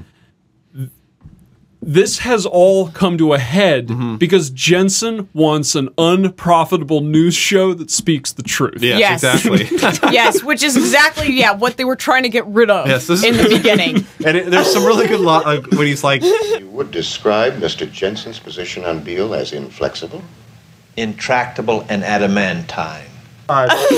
so, but and this has got Diana reeling Yes, and but there's another great line where you know it. But once again, to kind of show the the the vapidness of how the, the once again the the method and procedure and practices of television are all encompassing is like you said in between the scenes of like of um of the of the Jensen speech and then the final basically plotting of the end of the movie Yeah. um you get the scene with the communist party woman bitching about Beale's numbers going down which and- are making her numbers going down yeah and she- exactly. yeah. Once again completely lost on we've the We've got fact some more good like yeah screaming negotiations. Yeah, but completely lost on the fact that you know the like the there's no indication even that the problem is that less people are hearing the message. It's that she is now kind of infected with the desire for for ratings and and numbers that everyone else is, and so it- well, and that his show is bringing down the whole mood for people like yeah, wanting exactly. to watch yeah. her show. And it's like once again, it's like it's it's it becomes so content neutral. Yeah. And all that's be, the pr- the problem is the viewers. Like the, the, our message isn't sound. In fact, I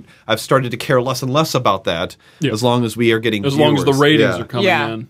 No, and that's don't don't touch my syndication costs. Oh God. The damn it. um yeah, uh, and in the middle between between this uh between Beale's final revelation and uh the plot the plot to figure out what to do about that, uh, Max and Diana have their final meetup where uh, Max Max finally breaks free of the cycle. He uh he's doing all the generic things you would expect an old man to do when he retires. He's uh, he, he's considering going on a teaching tour. He's writing a book About the good old days of broadcasting. the good old days of broadcasting. But the thing is, he can't go back because Diana has a point. Like Yeah. he doesn't have his old truths to sit on anymore. Exactly. And there's a thing where he kicks his manuscript in the air because he knows it's bullshit. Mm-hmm. But he also knows that Diana is bullshit. Yeah.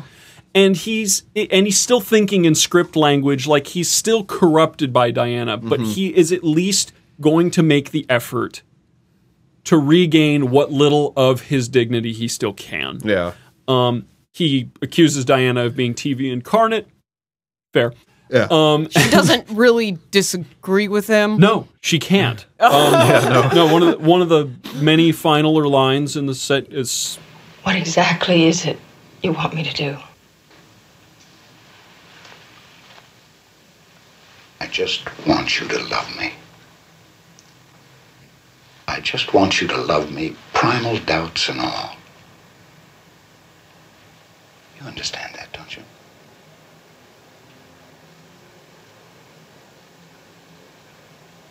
I don't know how to do that. granted. Diana told Max this on At the the first, first date. date. Yeah. this already came up. But I, everybody knows TV's bad for them. Yeah. Like everybody knows. I like still no one's consume the shit out of it. no one's under an illusion about this. Yeah, no. And you still and Max has finally come back from the brink. He doesn't know if he can re-inherit his old life. He doesn't know if his wife is going to take him back. but he'll manage. He al- he's always managed. Yeah. He's an old, you know, he he is one of the old guard. Right. He's one of the people who makes his way. He makes his way along. He doesn't take shortcuts. He gets things done. Mm-hmm. And he lost that for a little while under the glamour of Diana, and he attempts to get that back. And in the meantime, Diana is given the diagnosis of about 24 months before she goes insane, Mm-hmm. which um, eh, eh, probably. Well, to her credit, they're when they're having this final when they're breaking up essentially, Yeah. she does when she when she even when he says that to her, uh, she she goes and reaches for a teacup and she does She's shaking. Yeah, she is she Oh, is she's just- afraid. Yeah, She- exactly. She's afraid, but she's so caught up. She doesn't know. sh- Like I said, she doesn't know how to love anything else, and it's terrifying. But that's her reality. I don't want your pain. I don't want your menopausal decay and death. I don't need you, Max. Now You get out of need me. You need me badly. Because I'm your last contact with human reality. I love you. And that painful, decaying love is the only thing between you and the shrieking nothingness you live the rest of the day. Then don't leave me. Well, like I've you know I you, I mean I've seen relationships and I've been and I've also experienced it myself where you know you have kind of head, head you've gone down a certain path in your life and part of that has kind of led you away from or to where you haven't engaged with the ways in which small decisions um, you know small effects that haven't been addressed over time have become to and, and added up to larger issues in either a relationship or, or a situation in your own Yeah. life and it becomes something that you we you know like that like much like that phrase the elephant in the room that no one will speak of like this has become the elephant in her life that that she is not acknowledging that she is you know losing this and has wrapped herself so intimately in her identity in her emotionality uh, and at, to the exclusion of so much else that when this inevitably will go down i mean ratings will not last forever. Fox news will not be the number one news station forever. Like those things when those things do collapse and Like, what do you have left of exactly. Yourself? where where are you then? Like this isn't like even if it happens it isn't because you're a, you're a failure as a person. Like you know like mr jensen would say there are natural ebbs and flows to this Yeah. and that we have to be aware of our place within these things. And she outside of one ebb uh, when the flow comes around there is no other side to her. And i think that she is terrified of in a sense that you know we talk about holes or or vacuums within people's lives and their emotionality like she i think kind of has maybe you know avoids that to a large degree. And that's what i think she but she but in that scene once again through just you know the kind of subtlety of, of 15 seconds worth of acting is um uh, is very well demonstrated by Faye Dunaway and why she is fucking one of the best actors uh, uh, during one of the golden ages Yeah. of American cinema. Uh, because we talked before about another movie, um, which is Bonnie and Clyde '67, which she's in with Warren Beatty, uh, which kind of really, you know, uh, almost in ten years from each other, caps off one of the one of the peaks of a of an actor in uh, in American cinema with Faye Dunaway. In this scene, she um, I, though she always embodies TV because that is what what she is to a large extent. She is still human. She is still real, as Max has to say about himself in the scene. He talks about him being real. Yeah. he can't switch to another station. She can't switch to another station, and in that way, she she is demonstrating why the kind of pursuit that has driven the romance in her life to be the number one. I, there's a, there's a scene where she's in front of all the shareholders for the CCA right after ratings get announced. Um, and her whole speech is nothing but numerical facts. She Mhm. thanks no one. She doesn't talk about hard work. All she does is say, "We're the number three station, Numbers, and numbers, next year numbers, we'll be number numbers." one." this is our ratings this is that's all she has mm-hmm. and the problem with that lifestyle is that the second things turn away from you you have nothing Yeah. and she is she is a perfect example she's a textbook example of the cautionary tale of defining yourself mm-hmm. by data Yeah. um and that and that's she's suddenly realizing with max's help mm-hmm. Uh, that she needs to have more in her life and that the only other thing she's she does have in her life she is corrupted to such an extent that he doesn't want her anymore. Yeah. Uh, so that's sad. But uh, you know, whatever. Max will probably make out. He always does. But like, but I think that you know, one of the cool things about this film, uh, and it, I think that it, you know, once again to talk about the the little uh, tirade I went on at the end of They Live, you know, um, you know, I had talked before about this idea that the the system it gets imposed on people, right? We've been enslaved rather than uh, enslaving ourselves. Um, I do have to kind of just briefly mention on this because I do think we're kind of heading to the end of this film, and um, We're very near We're it. all right, very cool. close. So, uh, just to kind of ruminate on some of the ideas here. Um, I mean, look, w- one of the things that makes network so so great is that it seems to suggest something about our current state. Uh, right? It was it was def- it was almost diagnose defining and diagnosing the problem, and for God's sakes, almost seems to have inspired its perverse iteration that we current an all encompassing iteration we live in actually today. the weird part about it. It's like it's like instead of this being a cautionary tale, we just we just went straight with the Diana method, like head first. Again, Gordon Gekko is Yeah. the other perfect example Yeah. there. So like, but what is it? I mean, is this? I mean, you got because I stopped watching cable news af really around the invasion of Iraq. Right? About Okay. the year after, about 2004, 2005, I had stopped watching like CNN, Fox News. I mean, only Fox News and CNN I get is when they make fun of it on like with Daily Show with John Daily Show with Jon Stewart. That's like the only cable news I get because. I mean, and, and once again, you take a you take a Daily Show joke from 2005 and a Daily Show joke from 2014 about the media about news media in general. They are the same joke, right? They are mm-hmm. pointing out the same fucking absurdities that we have in, in media today. But the problem is, right? Once again, are they? Is this kind of media speaking to something that is innate or inherent within us, or has it like manufactured like you know i mean is it like you know like we all want sugar right? Are they just giving us sugar because we have an, an innate fucking hardwired desire for sugar and we don't know when we're consuming too much of it? Or are they is this like you know is this something that has been like manufactured entirely like like heroin or something? I mean is this something that we would not have naturally craved and we have been you know we're being fed something that is that that was altered by these people. I mean, are they giving us what we what we need and want, or are they manufacturing? No, they're something? giving us something sweet and, uh, uh, you know, new like basically nutrient less, but it's so easy to consume and it goes down so easy that you just you just you just go with it. It's so much easier. I mean, how much easy uh, like how difficult is it for you to go find your news now through what non-biased sources and different you know different Yeah. like you spend a lot of time looking I do, yeah. for stuff that you find nutrient dense Mhm. in terms of information. Right. TV can spend a lot less money because they don't need actual reporting to create something sugarly, you know, sugary and sweet that has no nutritional uh, information, Right. you know.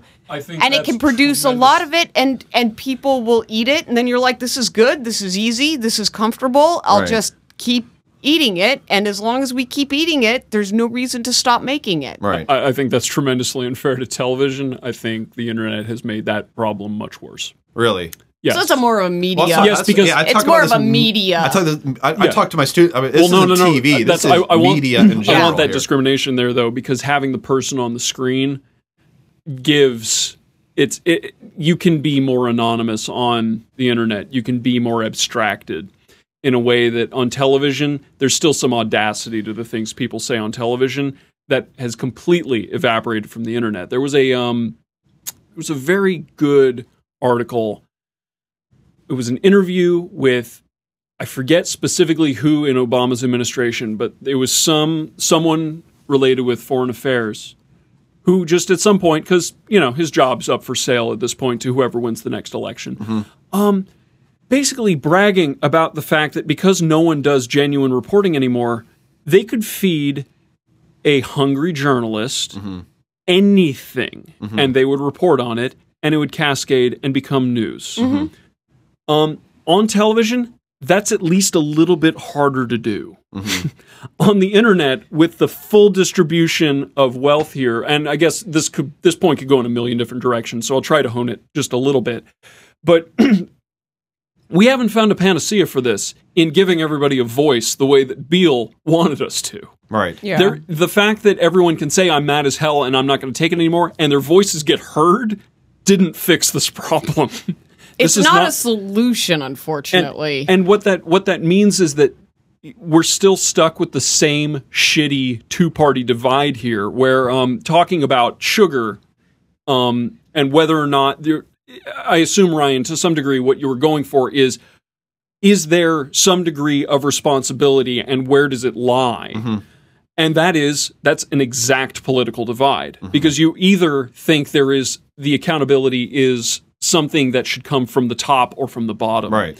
And which side you pick Yep, exactly. is almost a perfect delineation between Democrat and Republican most days. Depends on what you're talking about. Uh, drugs being one of the primary counterexamples. But it's something that we still have to relate to nowadays, which we've had to deal with for 40 years, and I assume we've been dealing with for centuries at this point. Okay. We have to understand, we have to understand when things are bad for us and stop. But that's not always something that we want to put as an onus or cost on the public. Right. So we should be doing that to business as well. There is a pretty solid case in both directions. Right. And network doesn't saw network does not in any way answer that question because the entire side of the audience, despite the fact the audience um, is us in the most meta sense, the one perspective we really actually don't get is the audience. Mm-hmm. There's one scene total where we see people watching television, and mm-hmm. it is the scene where Beale gives his I'm mad as hell speech. Yeah. Other than that, it is left to our own interpretation Yes, exactly. how what is going on over the airwaves is being interpreted. We get to be the full conduit for the audience. Right. Um, that's a lot of responsibility to put on us from a directorial perspective. Well, and and but it's it's so strange though that there's this the the the, the relativism and this idea of like respecting how people view the world uh, is is is to a certain extent kind of bullshit. You know, like I mean, like we we talked previously uh, today, but about the Ted Nugent thing about you know like if if you know you have certain perspectives and you know that you have failed to you are ignorant of or have failed to consider you know certain causal issues or, or certain information that is directly related to the larger issues we're dealing with in any sort of issue right? If we talk about like you know the development of obesity or diabetes in our culture over the last 30 to 40 years if we talk about the direction of foreign policy in the middle east if we talk about the problem of deficits and debt in this country and i mean there are there is a lot we have to understand and the fact is is that when we analyze like in political science there's a small section of media studies which we tend to broadcast through other communications departments but they actually do studies on how long people watch newscasts like mm-hmm, lo- mm-hmm. local news and the mm-hmm. a- so the idea is is that if a news story lasts usually longer than 90 plus 90 to 100 seconds anything longer than that and you begin to shed audience. Like people do not hang with news stories that tend to last when it's when it's an announcer talking or Yeah. someone reporting on a news story. That shit's got to be done in 100 seconds. Otherwise, you start losing about 5% of your audience every 5 to 10 seconds after that. Like Wow. people fucking just start they get they I start changing that. the channel. And the thing is is that is that an inherent problem in how we ha- have, have uh, and how we have developed, or is that something we've been? Is that the response we've been trained to have? And I am really, you know, network. I, once again, network is good in the sense that it. Part of what makes it good and nuanced is that it doesn't come down on it either way. I think it has a very nuanced perspective on this, and it more, in, in a sense, almost is very Howard Bellarian, if you will, uh, is is uh, is um, you know diagnosing the feeling and and angst and, and anxiety that we have when we, you know, confront a world that is that is different than how we experience it. And that contrast and, and, and how to give that a name and how to give that a feeling is something that you know, is a, about a larger search of our place in this world. And usually we think we're very good at just understanding me, but we so much rely on media to find our place in the world. And that is what is fucking being skewed to a large degree. And of course, I think Beale's then ultimate mirror is to say that, well, you probably don't even understand yourself that fucking well anymore either. And that is, I think, the kind of dual message of what net, uh, Network is kind of getting at is that not only are we fucked in our understanding of where we are, but it's also fucked our ability to even understand ourselves. Um, and in that sense, it's a great movie. I mean, it really is a great movie. so, um, I mean, really, I, I, I, I'm kind of just done. I mean, I love this movie. I Well, mean, yeah, uh, okay, we- yeah. we are done. Okay, There's- yeah. there's let's- one more let's- uh, scene. yeah, I don't mean Yeah, to there's- like. there's I one mean- more scene. I Yeah, I mean, mean, I'm just done. You guys, we I would to- love to talk with to- you No, they, more. they, We need, to they need to uh, they need to deal with Beale and the uh, ratings are slipping. Yeah, his ratings are slipping, and, and ratings he's, are slipping. They he's can't fire protected him. by Jensen, so they can't fire him. So Hackett, the Axeman, hatches a uh, hatches a plot to uh, murder him, which starts out as a joke. but Um, Diana thinks it's an excellent idea and that it'll be great for ratings. Yeah, and then everyone pretty rapidly recognizes the uh, the practicality of the plan. Uh, Arthur, the old president of uh, UBS, is in the room for this, and you would think that he would be the voice of reason in the room. but and nobody he starts really off. speaks out about. No, no, no, no. He he st- he, he sounds like he's about to. Yeah. He says, "You know, we're contemplating a capital crime here. The network can't be implicated." Yeah. um. So, but but they have friends with the ecumenical uh, liberation Yeah, so army they pull that they some can strings, They um, can they can get a few favors out of them. and, and they they get one more ratings bump because you don't want to lose the whole thing. So they orchestrate the murder on the show. Yes. At the very beginning of the show, they go through the first couple of sections. They also, they, they- you know, Vox Populi and uh, Soothsayer, Miss Sybil Madame Soothsayer. Mori, they all have their own audiences, so they can spin those shows off if they need to. But for the last ratings hit, they have all them show up, and then two people stand up out of the audience and murder Beale, Mm-hmm. and then the narrator comes back. Um, we haven't heard since the very beginning. since the very beginning of the movie. Uh, he had one. He had one little thing to uh, But she's explain in- the but she's shares. in West Coast. Yeah, she's in the West Coast. Yeah, they have powwows and meetings. Yeah, um, and the narrator, uh, the narrator caps off this movie full of the heavy philosophy that we've been talking about the whole time. With This was the story of Howard Beale, the first known instance of a man who was killed because he had lousy ratings. Great Ahmed Khan. so, yeah, no, that's uh, that's network. Yeah. Um, one final note. I mean, this the movie. the movie does have. I mean, w- watching the film. If you don't know this already, or if you hadn't researched it, um, uh, what's his name? Um, Peter Finch, who plays Howard Beale. Yeah. Uh, while making this film, was having heart problems and heart conditions. Um, he did not. Uh, you know, let this let this be known to anyone during uh, the making of the film. so he was actually fainting in He's all those actu- uh, scenes. no, but he's actually, he, but he is dying. Okay. Uh, and in fact, he dies three months um, after the movie is in theaters. He he dies. He dies before he uh, the the Oscar and ceremony where he wins. Uh, didn't wasn't able to accept his Oscar either. He died before uh, he won that The Oscar. hell? And in Yeah. fact, um, uh, the very famous uh, Mattis Helen, I'm not going to take it anymore speech, uh, was completed in one and a half takes. Um, uh, uh, once again, Peter Finch uh, was was the reason he would be, get so exhausted on set was because uh, his heart was failing, um, and so they use the second half of his speech is from the first take, and then the first half of his speech is from the beginning, uh, his first his the, the the beginning of his second take. Uh, but once again, that speech delivered very shortly, and um, you know Peter Finch uh, uh, knew he was dying while he was making this film, and I think that um, you know there you know the, the one of the things this movie is famous for is the quality of its acting and Peter Finch's performance in particular. And uh, it is I mean it is infecting. And um, you know learning when I had learned about this um, when after I'd first seen the movie 15 20 years ago or so I was like you know I, it was like you know this is really impressive. In fact uh, just a note aside he did uh, pass away uh, the day after he gave a uh, he was on Johnny Carson uh, and and was joking about you know dying and things like this and then and then died the very next day afterwards. So um, but once again like I think that you know this kind of adds a little bit of resonance to uh, his performance and the kind of because you know his him being Howard Beale, a man seemingly on the breakdown who at various points in time connects himself with all thought and being and space and time and yet feels that he is a part of this larger corporate you know cosmology and the fucking brilliant sincerity that he manages to communicate within this um, i think maybe has a source other than the fact that he's just a damn good actor and um,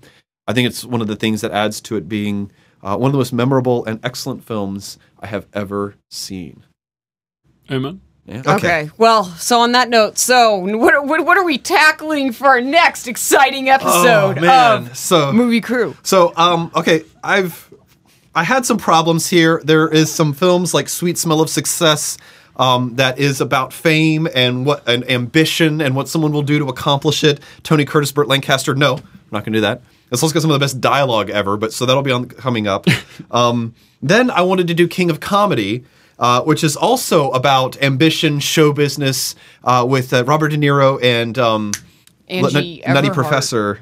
Oh, Jerry Lewis. Jerry Lewis as well, but that's a Martin Scorsese, and I didn't want that to be my Martin Scorsese pick. That's a weird Mars. That's a weird Marty. Pick. I know, but I didn't want it to be him. So uh, I was given some advice by another friend of the, uh, a good friend of the pod, GFOP, and they he said that maybe we need to pick a film that has perhaps a little bit more historical significance, right? Let's try to. Sometimes one of the best ones we do are films that are kind of both excellent films, but are also notable because they have accomplished something or maybe have established uh, something that other that a lot of film has built on top of. In that spirit, I have chosen 1932's German film Fritz Lang's M is the film we'll be watching next. And that is Excellent. yes, this is a classic in filmmaking. Okay, basically every single procedural. Uh, you know, you got to kill somebody, you got to do an investigation, and you got to set up the trial. This Mhm. movie started all of that. So Excellent. all of Dick Wolf's work started with M. It's it, it is that and more so. Okay, I oh gotta no, it, mention- it, yeah. it is more, Yeah. but it is it is it is good. It is the start. And it's um it, but once again fritz lang who is a german filmmaker and comes over to america and does some really great american work in the 40s and 50s but his um this kind of seminal initial film of m 1932 is a classic it's also going to encompass um, the time when movies became talkies, when sound is used. And so this has some really, really neat uses uh, and really innovative uses of sound uh, in terms of storytelling as well. and because So- it is a Criterion, it is available on, on Hulu. fucking Hulu. So if you have a subscription, you don't have to download some obscure copy, especially since Kick-Ass Torrents got closed down. Uh, Very and- disappointing. Yeah, I know. And uh, but yes, this is something we can actually watch on Hulu. So Well then, all right, Nicole Ryan. yeah, it's been a pleasure. Thank Thanks you. for being part of the Machination Log. I'll make my witness. Good morning, everyone. You're television incarnate, Diana. Indifferent to suffering, insensitive to joy. All of life is reduced to the common rubble of banality. War, murder, death. All the same to you as bottles of beer. And the daily business of life is a corrupt comedy. You even shatter the sensations of time and space into split seconds and instant replays. Your madness, Diana. Virulent madness. And everything you touch dies with you.